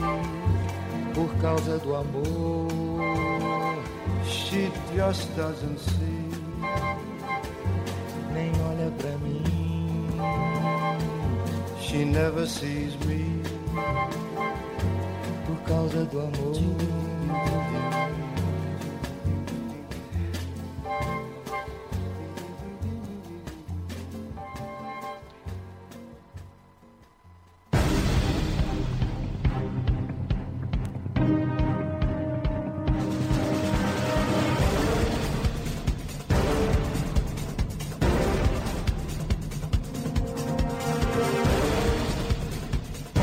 Vypnite televíziu, prestaňte žrať, zastavte sa, začnite uvažovať. Ste otroci konzumu a obete propagandy. Žijete v seba deštruktívnom systéme. Nenásilný antiterorista rozbije vaše ilúzie, zničí vaše sebaklamy, odhalí vaše pokrytectvo, nabúra vaše stereotypy. Ale pochopíte, ako funguje systém. Tak toto ďalej nejde. Musíte zmeniť úplne všetko. Začnite sebou, začnite dnes. Zajtra je neskoro. Nenásilný antiterorista.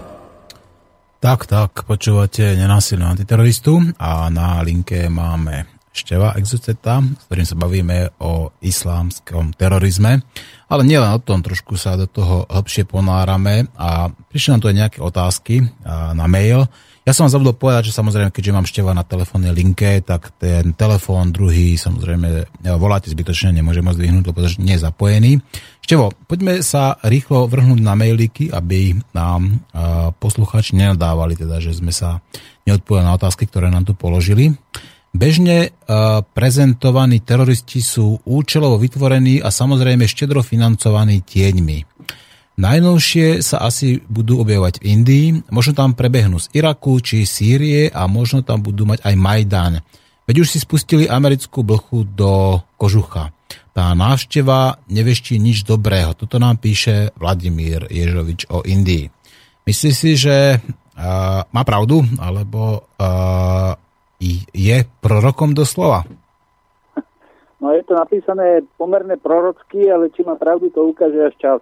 Áno. Pretože už keď sme pri tom, že teda všetko je na niečo dobré, tak zrovna India nemá dostatok zdrojov na to, aby sa oplatilo nejakým spôsobom rozsúchať na kus. Aj keď aj je teda známe z histórie, že v Indii prebiehali pomerne veľké občianske vojny a tiež boli na náboženskom základe, ťažko povedať, či sa vrhnú priamo na Indiu práve. Takže tu máme ešte okolo Indie zo pár štátikov, ktoré sú na to vhodnejšie. No, treba len pripomenúť historicky, že India bola Angličanmi rozdelená. Práve toto bolo koloniálne impérium, kolónia anglická. V rámci toho britského impéria, tak oni rozdelili Pakistan a Indiu s tým, že postavili tradične proti sebe moslimov a hinduistov. S tým, že teda Pakistan je, čo týka ľudnotosti, väčší ako Rusko a India patrí ako druhá najľudnatejšia krajina sveta. Možno, že už aj tú Čínu za chvíľku predbehne, takže tam to budú toto súperiť.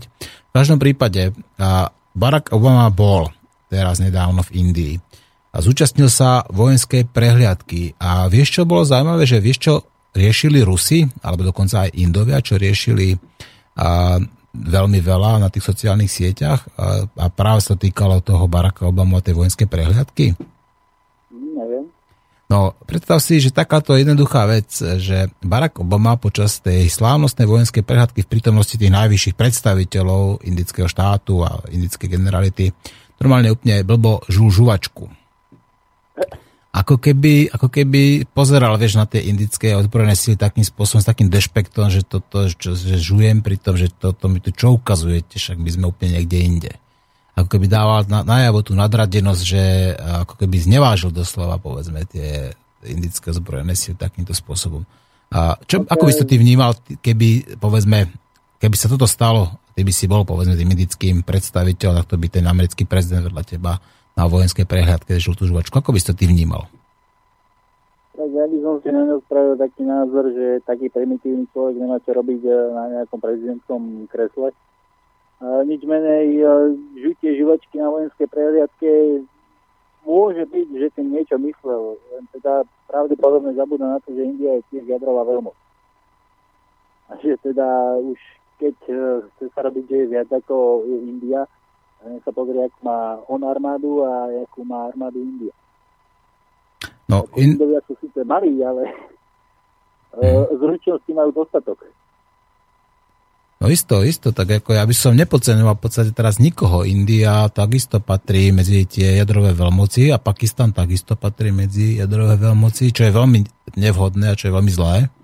Pretože práve tuto sa do budúcnosti predpokladá, že by mohlo byť nejaký veľmi vážne ohnisko konfliktu a kde by mohlo práve prísť použitie týchto nešťastných jadrových zbraní.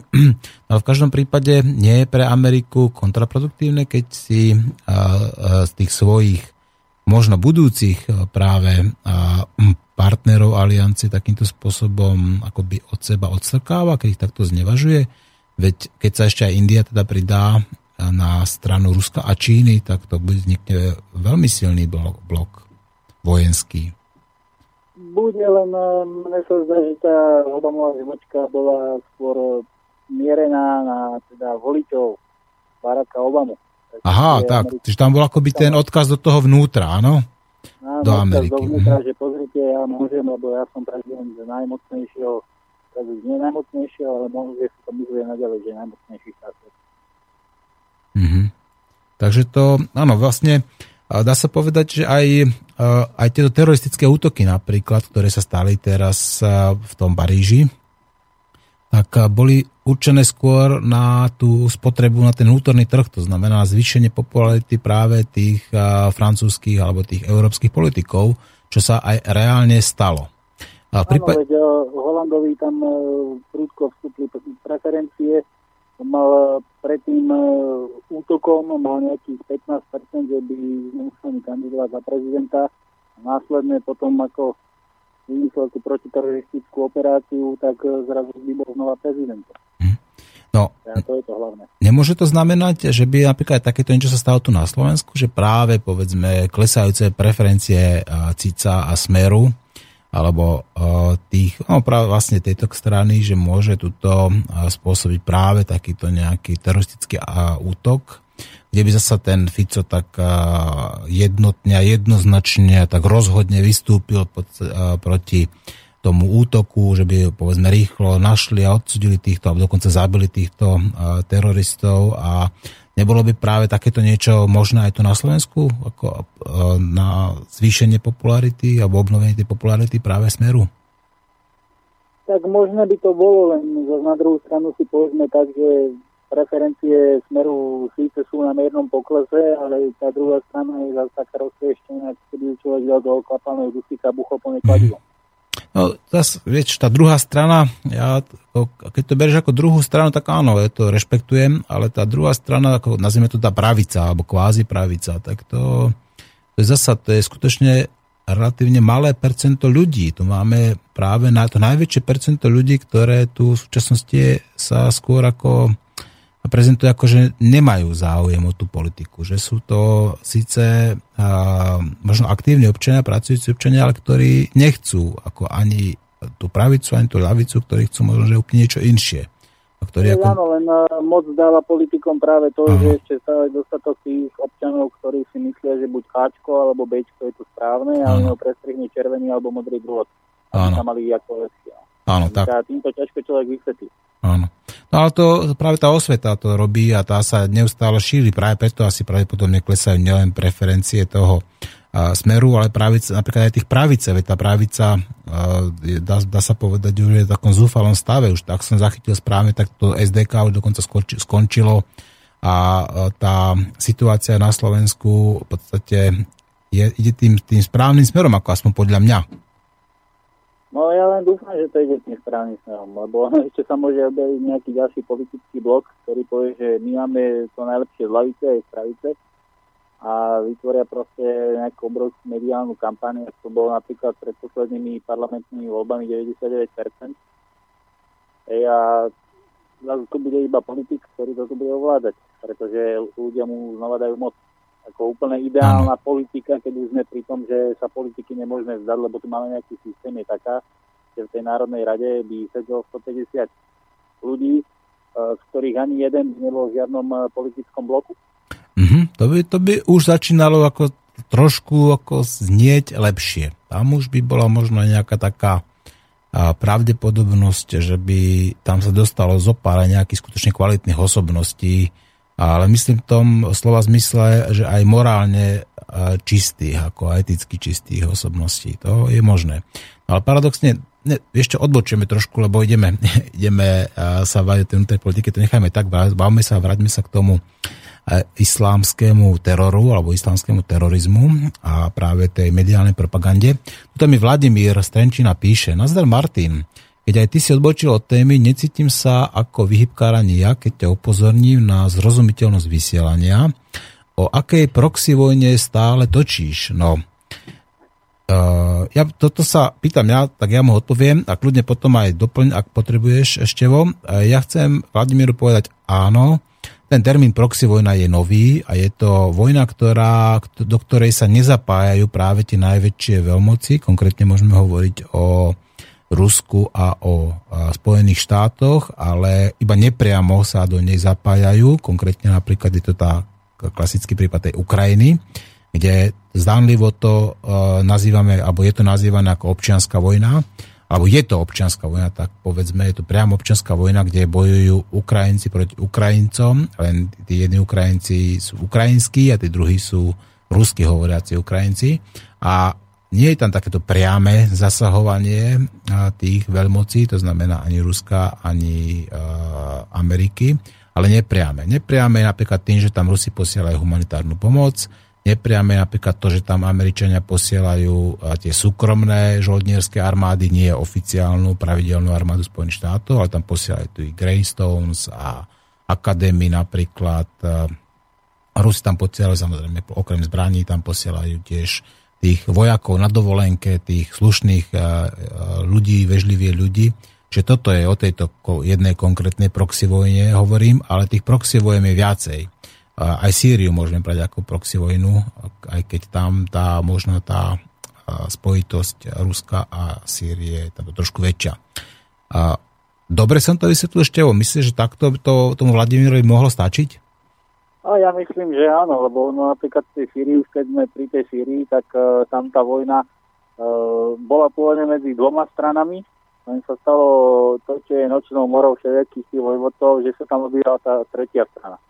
A a teda preto okolo Sýrie je relatívny kľud, pretože ono ani tieto svetové mocnosti teraz nevedia, že na ktorú stranu sa so svojou propagandou pripojí. Keď máš niekde vo vojne tri strany, tak nikto nevie, proti komu má vlastne bojovať, lebo tá tretia strana bojuje proti obidvom stranám. Áno, tam to je porušené to klasické pravidlo, že kde sa dvaja bijú, tretí vyhráva, a keď už sa traja bijú, tak tam už v podstate vyhrávajú tí dvaja zároveň najčastejšie, nie? Ktorí sa spoja proti tomu tretiemu. Teda ak tam sú približne rovnaké sily. Tam ten tretí bojuje proti tým dvom, ktorí sa bijú. Takže tam by teda akoby každý s každým, áno? V podstate áno. No ako potom tá Sýria by môže dopadnúť? Aký to môže mať potom dopad na Slovensko práve? Či už tá Ukrajina, tá proxy vojna na Ukrajine, alebo povedzme ten vývoz toho islamského teroristu do Európy? No tá vojna na Ukrajine, tá podľa mňa by mala oveľa teda vážnejšie dôsledky, keď sa teda rozrástla už na vojnu Rusko-lomeno NATO, pretože tam my sme v rámci toho NATO a nič nie je lepšie, keď sa ráno človek zobudí mobilizácia. Tu teda ministerstvo obrany vysvetlilo takým spôsobom, že môžete posielať papiere, koľko chcete, aj tak budete musieť narukovať. Ale iba tí, ktorí boli odvedení, ako nie v podstate všetci. Ako v súčasnosti funguje ten zákon o mobilizácii? Máš o tom nejaký prehľad? Ešte nejaký bližší prehľad o tom nemám. Ja, čo som pozeral, bolo stanovisko ministra obrany na žiadosti o uvoľnenie z vojenského pomeru. Kde teda vysvetlilo, že není to tak, že jedná sa o hoax, ale nejedná sa o hoax kvôli tomu, že by ste nemuseli ísť, ale jedná sa o hoax kvôli tomu, že aj keď to pošlete, aj tak budete musieť ísť, lebo ináč vás v plnom súde v prípade vojny odsúdime na trest smrti. No počkaj, koho sa to týka? Iba tých skutočne, ktorí boli odvedení, ako ktorí podliehajú nejakému tej bránej povinnosti? Lebo povedzme, sú ľudia, ktorí sú nevojaci, áno? Ktorí napríklad ako nikdy na vojne neboli. A teraz na čo im by takíto ľudia boli ako v tej pravidelnej armáde? Na čo by ako dostanú vôbec aj takíto ľudia ten povolací rozkaz? No, poslední odvedení ľudia sú dnešní 30. To je teda celkom veľká časť populácie, až na to, že je trošku taká staršia časť populácie. Tak ja osobne som toho názoru, že keby spravili všeobecnú mobilizáciu, tak zoberú všetko od 18 rokov vyššie a čo nebolo na vojne, to poslú na nejaký rýchly výcvik. Áno. No a je to nejako aktuálne, vieš, je taká pravdepodobnosť, že už by to bolo tak ďaleko, že už to tak ďaleko zašlo, že by hrozila tu povedzme nejaká čiastočná alebo nejaká taká tá všeobecná mobilizácia? Ja myslím, že ono by začalo hroziť, keby sa Rusko začalo otvorene a priamo začalo participovať na tých bojoch v Donbase a okolí, v Luhansku a Donetsku. Vtedy by to mohlo na to zobrať ako agresiu voči teda spojencom a vtedy by už iba málo toho stálo v ceste nejakej tej priamej tretej svetovej vojny. No a predpokladá, že by Slováci ako tým pádom robili to isté, čo robili počas tej prvej svetovej vojny, druhej svetovej vojny, že by nejaká časť z nich odišla do Ruska a začali tam formovať nejaké tie slovanské, alebo také tie slovenské, alebo československé zase nejaké legie, alebo prapory. No, tak v Donetsku už niekoľko Slovákov reálne bojuje, ale áno. Ako by to dopadlo, to ťažko povedať, lebo najprv musí byť niekto, kto niečo vytvorí a potom sa tomu môže niekto pridať. No veď aj poznáme dokonca niektorých ľudí, ktorí tam išli a ktorí sú tam ako na strane tých tzv. Separatistov alebo opolčencov a ktorí tam ale išli teda mnohí hlavne z presvedčenia a nešli tam ako takí tí klasickí žoldnieri, že by tam išli zarábať peniaze na zabíjanie ľudí, ale berme to ako... To je ten istý ideologický dôvod, pre ktorý odchádzajú Nemci, Francúzi, Angličania bojovať za ten islamský štát. Ako ono si niektorí síce povedia, že nie veď o úplne niečom inom, ale nie, to je tá istá emocionálna reakcia, že ja ako hrdý ten a ten musím ísť za svoju ideu bojovať proti niekomu druhému. Sú to jednoducho veľmi ľahko ovládateľní ľudia. Tí, čo bojujú na obidvoch stranách, sú ľahko ovládateľní. ostatných k tomu treba prinútiť. Dobre. Števo, dáme si ešte jednu pesničku, teda to ešte určite stihneme a po tej pesničke zodpovieme ešte nejaké ostatné otázky, ktoré nám zostali, a prosím ťa, zostaň na linke a počúvaj Franka Sinatru ešte raz, a tentokrát to bude Strangers in the Night. Počúvate Slobodný vysielač, reláciu Nehlásený antiterorista a možno sa dozviete viac.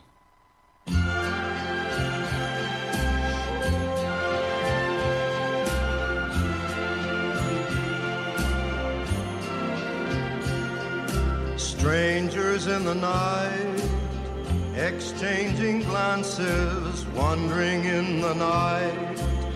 What were the chances we'd be sharing love before the night was through? Something in your eyes was so inviting, something in your smile was so exciting, something in my heart told me I must have you.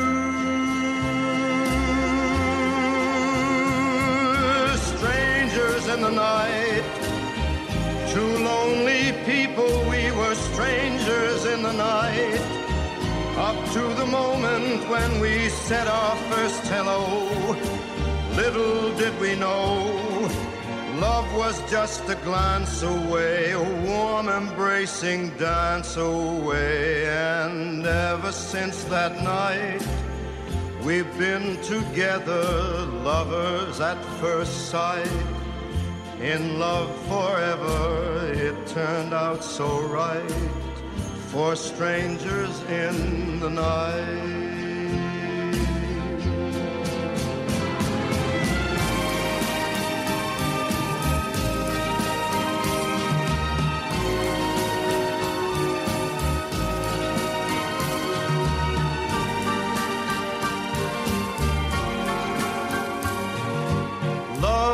Just a glance away, a warm embracing dance away. Ever since that night, we've been together, lovers at first sight, in love forever, it turned out so right, for strangers in the night.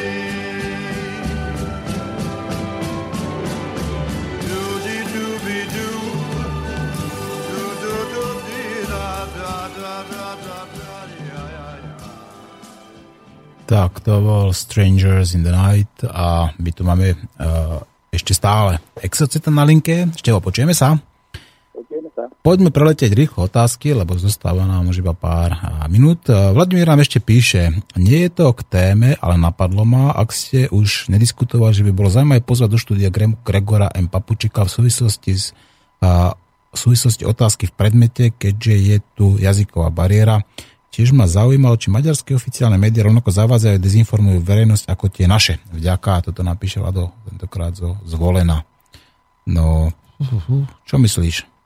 No, čo ja viem, no ťažko povedať, keďže maďarské médiá nepočúvam. A nič menej už, keď teda začal poslúchať s touto témou, tak ma zaujala jedna informácia, ktorú si ešte nemám overenú, ale údajne nejaký politik menšinový vyzval Ameriku, aby sem poslala nejaké vojska, pretože by bolo údajne podľa neho potrebné tu zvýšiť vojenskú prítomnosť USA. A Bela Bugár to mal byť. Áno. No, ďalší Vladimír nám tiež píše o tom, že teda nový pojem, ja sa teda Vladimír rozprávdem, že používam ten pojem proxy vojna. Áno, máš pravdu, že v jazyku nášho kmeňa je už dávno známy pojem zástupná vojna alebo vojna prostredníctvom. Áno, ja sa ospravedlňujem teda tým ľuďom, ktorí majú radšej slovenský jazyk a ktorí nemajú radi používanie tých cudzích slov, kalkov. Vladimír, ospravedlňujem sa, áno, je to zástupná vojna a proxy vojna je prebraté z terminus technicus, povedzme, z tej angličtiny. Poďme ďalej. Števo, pýtajú sa ťa, tuto náš Peter. Vojna proti teroru začala ako každá vojna lžou, ktorá sa volá dvojičky. Ako bojovať proti mediálnej lži? No, proti mediálnej lži sa dá bojovať dvoma spôsobmi. Prvý spôsob je vypnúť televízor. Áno. Ale teda to pomôže tak niekde miestne, kde nevedia, že ho majú vypnúť. A druhý spôsob je taký, začať kriticky myslieť. Keď nejakú správu proste vysielajú o tom, že je niekto nepriateľ, tak hneď pozornieť a začať rozmýšľať, že prečo táto správa vôbec vychádza. Že jednoducho, či sa máme niečoho báť, kvôli tomu, že to bolo v správach, alebo či nám niečo bezprostredne hrozí, alebo kto sme vlastne tými. Pretože títo médiá rozdeľujú spoločnosť v podstate podvedomým spôsobom. V každom médiu je, že ten a ten, ktorý je napríklad bývalý ten a ten, urobil to a to. A tým pádom vzniká ďalšia nepriateľská sociálna skupina, ktorá za všetko môže. Je to jedna z tých podarených súčastí našich médií. A nie len našich, ono celosvetovo. Áno, tie médiá, tie manipulácie vychádzajú práve od jedného manipulátora alebo od niekoľkých manipulátorov, ktorí pracujú koordinovane, takže preto tam ten impact, ten dopad je veľmi taký výrazný. Ak ste počuli takéto odfúknutie teraz pred chvíľkou, tak práve som si pozrel, ako čo mi prišla tu taká nejaká fotečka, skoro som spadol pod mixážny pult. No, moja koncentrácia v závere bude klesať. Otázku mám teraz od Martina.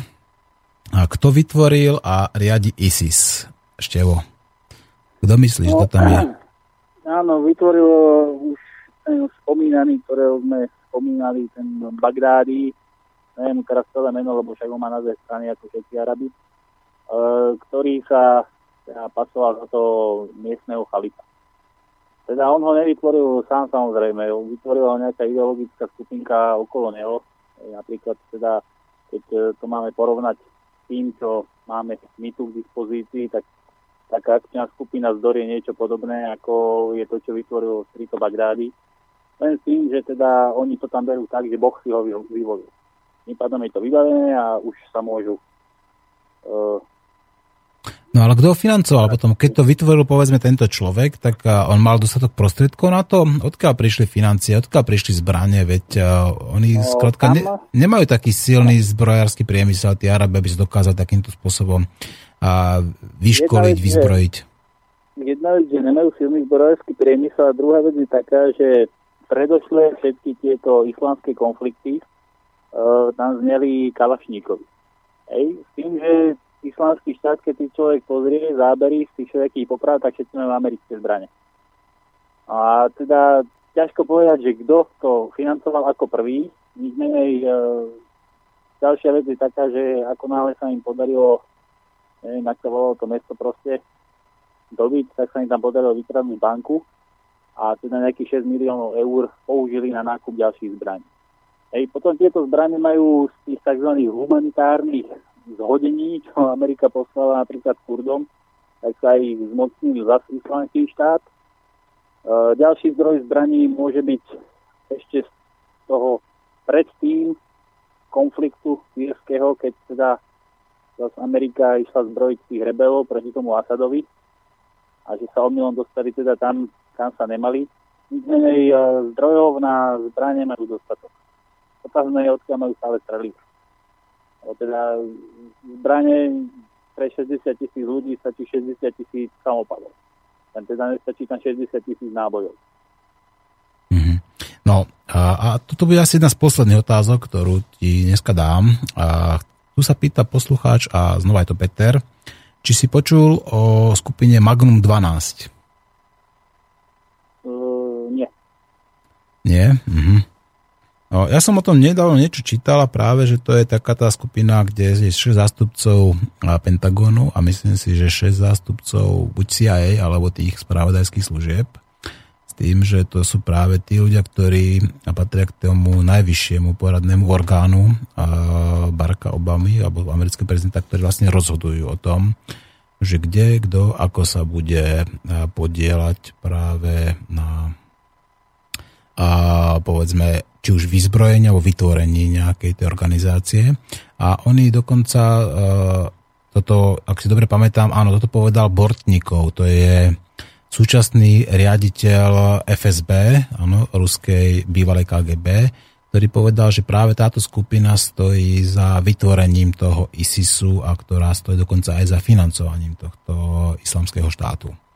Takže ak to povedal oficiálny ruský predstaviteľ a oficiálny riaditeľ FSB, tak v tom prípade, a dokonca to povedal vo verejnom médiu, myslím, že to bol v Echo Moskvy, tak túto informáciu by som považoval za veľmi relevantnú a veľmi dôležitú. Čiže to, čo si vravel ty, že ten ISIS vytvoril nejaký ten konkrétny človek nejakej arabského pôvodu, to je pravdepodobne len tá bábka, ktorú použili práve tí tvorcovia samotnej tej vojny proti teroru. No to skôr vyzerá tak, že títo mohli vytvoriť nejaký zárodok islamského štátu a táto v podstate bábka, ale on nie je bábka, to je reálny psychopat a dosť ťažký. Áno, ale to odkiaľ to vieš, ako to zasa, to máš pravdepodobne iba sprostredkované z médií, nie?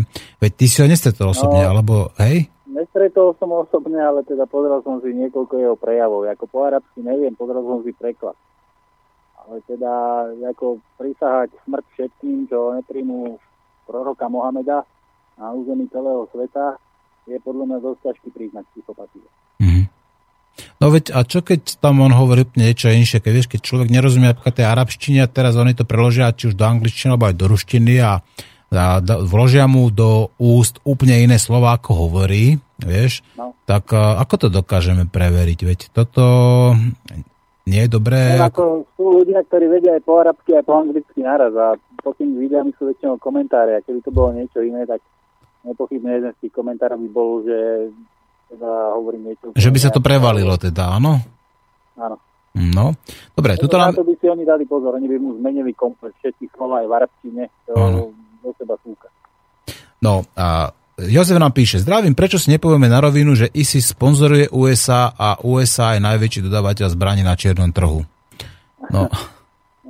Kľudne si to povedzme, Jozef, ak je to tak, ako ja myslím, že proti tomu to asi nikto nebude mať nič. Či? Keby, ešte raz hovorím, áno, môže byť USA za vznikom ISIS, hej, práve kvôli tomu Asadovi. On sa im to pravdepodobne výko z Rusy, lebo keď niekoho sponzorujem, tak proti nemu zároveň nebojujem. A zároveň proti nemu nebojujem tak okato, že on vidí, že bojujem proti nemu ja.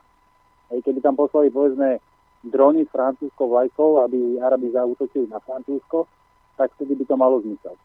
Ale za americké drony, keď idú vykantovať nejakú dedinu proste, lebo je pod palbou ISIS, tak je nepochybné, že sa im to vymklo z ruky. Videl si tú vojnu prostredníctvom dronov, ktorú nedávno zverejnili Like Leaks? Nevidel. No, tak práve ja som to pozeral, je to nejaký taký 15-minútový záznam z toho, ako používajú to Night Vision a akým spôsobom v podstate snímajú termovíziou tých ľudí. To boli takí obyčajní pastieri, však tam im behali somári, samozrejme nejaké tie ovce sem tam a tí ľudia skladka nemali šancu skryť, pretože tá termovízia, tá citlivosť ich dokázala odhaliť, aj keď boli skrytí v nejakej tej škáre a neviem, čo tam po nich pálili, ale vôbec to nevyzeralo ako nejaké také tie bežné konvenčné zbrania, ale skôr to vypadalo ako nejaký ten biely fosfor alebo takéto niečo, plus im tam šúpali samozrejme nejaké tie rakety, kde fakt nemali šancu to...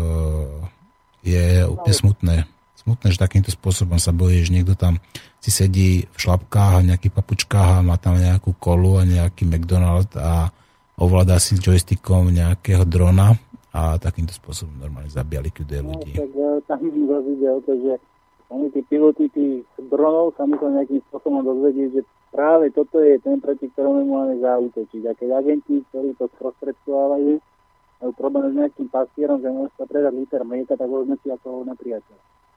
Mm-hmm. To už sme zase taký Dobre, Števo. No, je to v každom prípade smutné. A ja by som ti poďakoval teda za to, že si našiel čas, že sme sa znova dokázali celkom zaujímavo a plodne pobaviť o tom islamskom terorizme alebo o tom, ako je tento terorizmus prezentovaný v médiách. Ďakujem ti, prajem pekný deň a rád ťa znova budem počuť na vlnách Slobodného vysielača. Ďakujem aj ja, Majka. Ahoj, pekne, čau. No, počuli ste Štefana, ja by som uzavrel túto dnešnú reláciu veľmi jednoducho. Každá vojna prináša obete a vojna je deštrukcia. Ak chceme tento svet zmeniť, tak prečo ho ničiť? Prečo nevyužiť všetky tie pozitívne síly a tie pozitívne momenty, ktoré tuto využiť môžeme?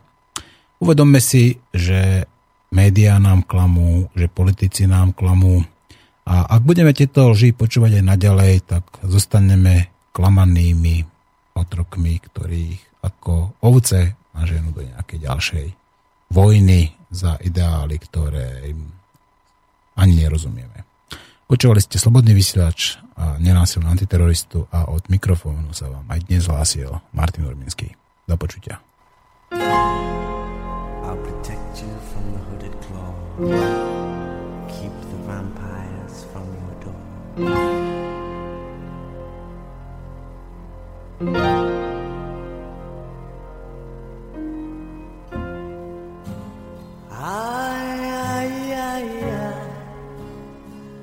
Feels like fire.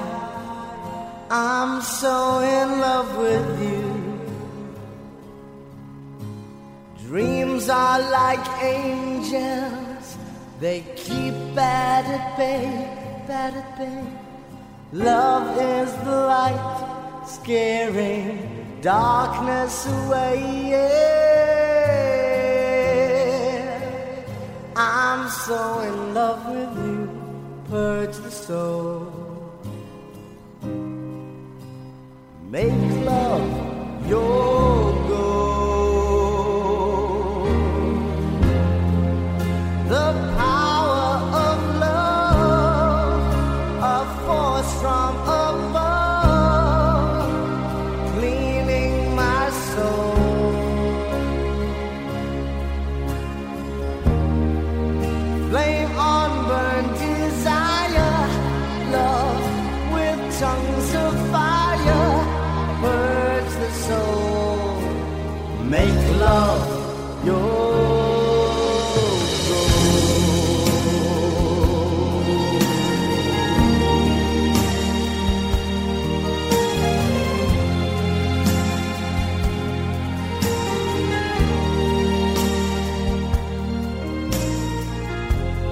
I'll protect you from the hooded claw.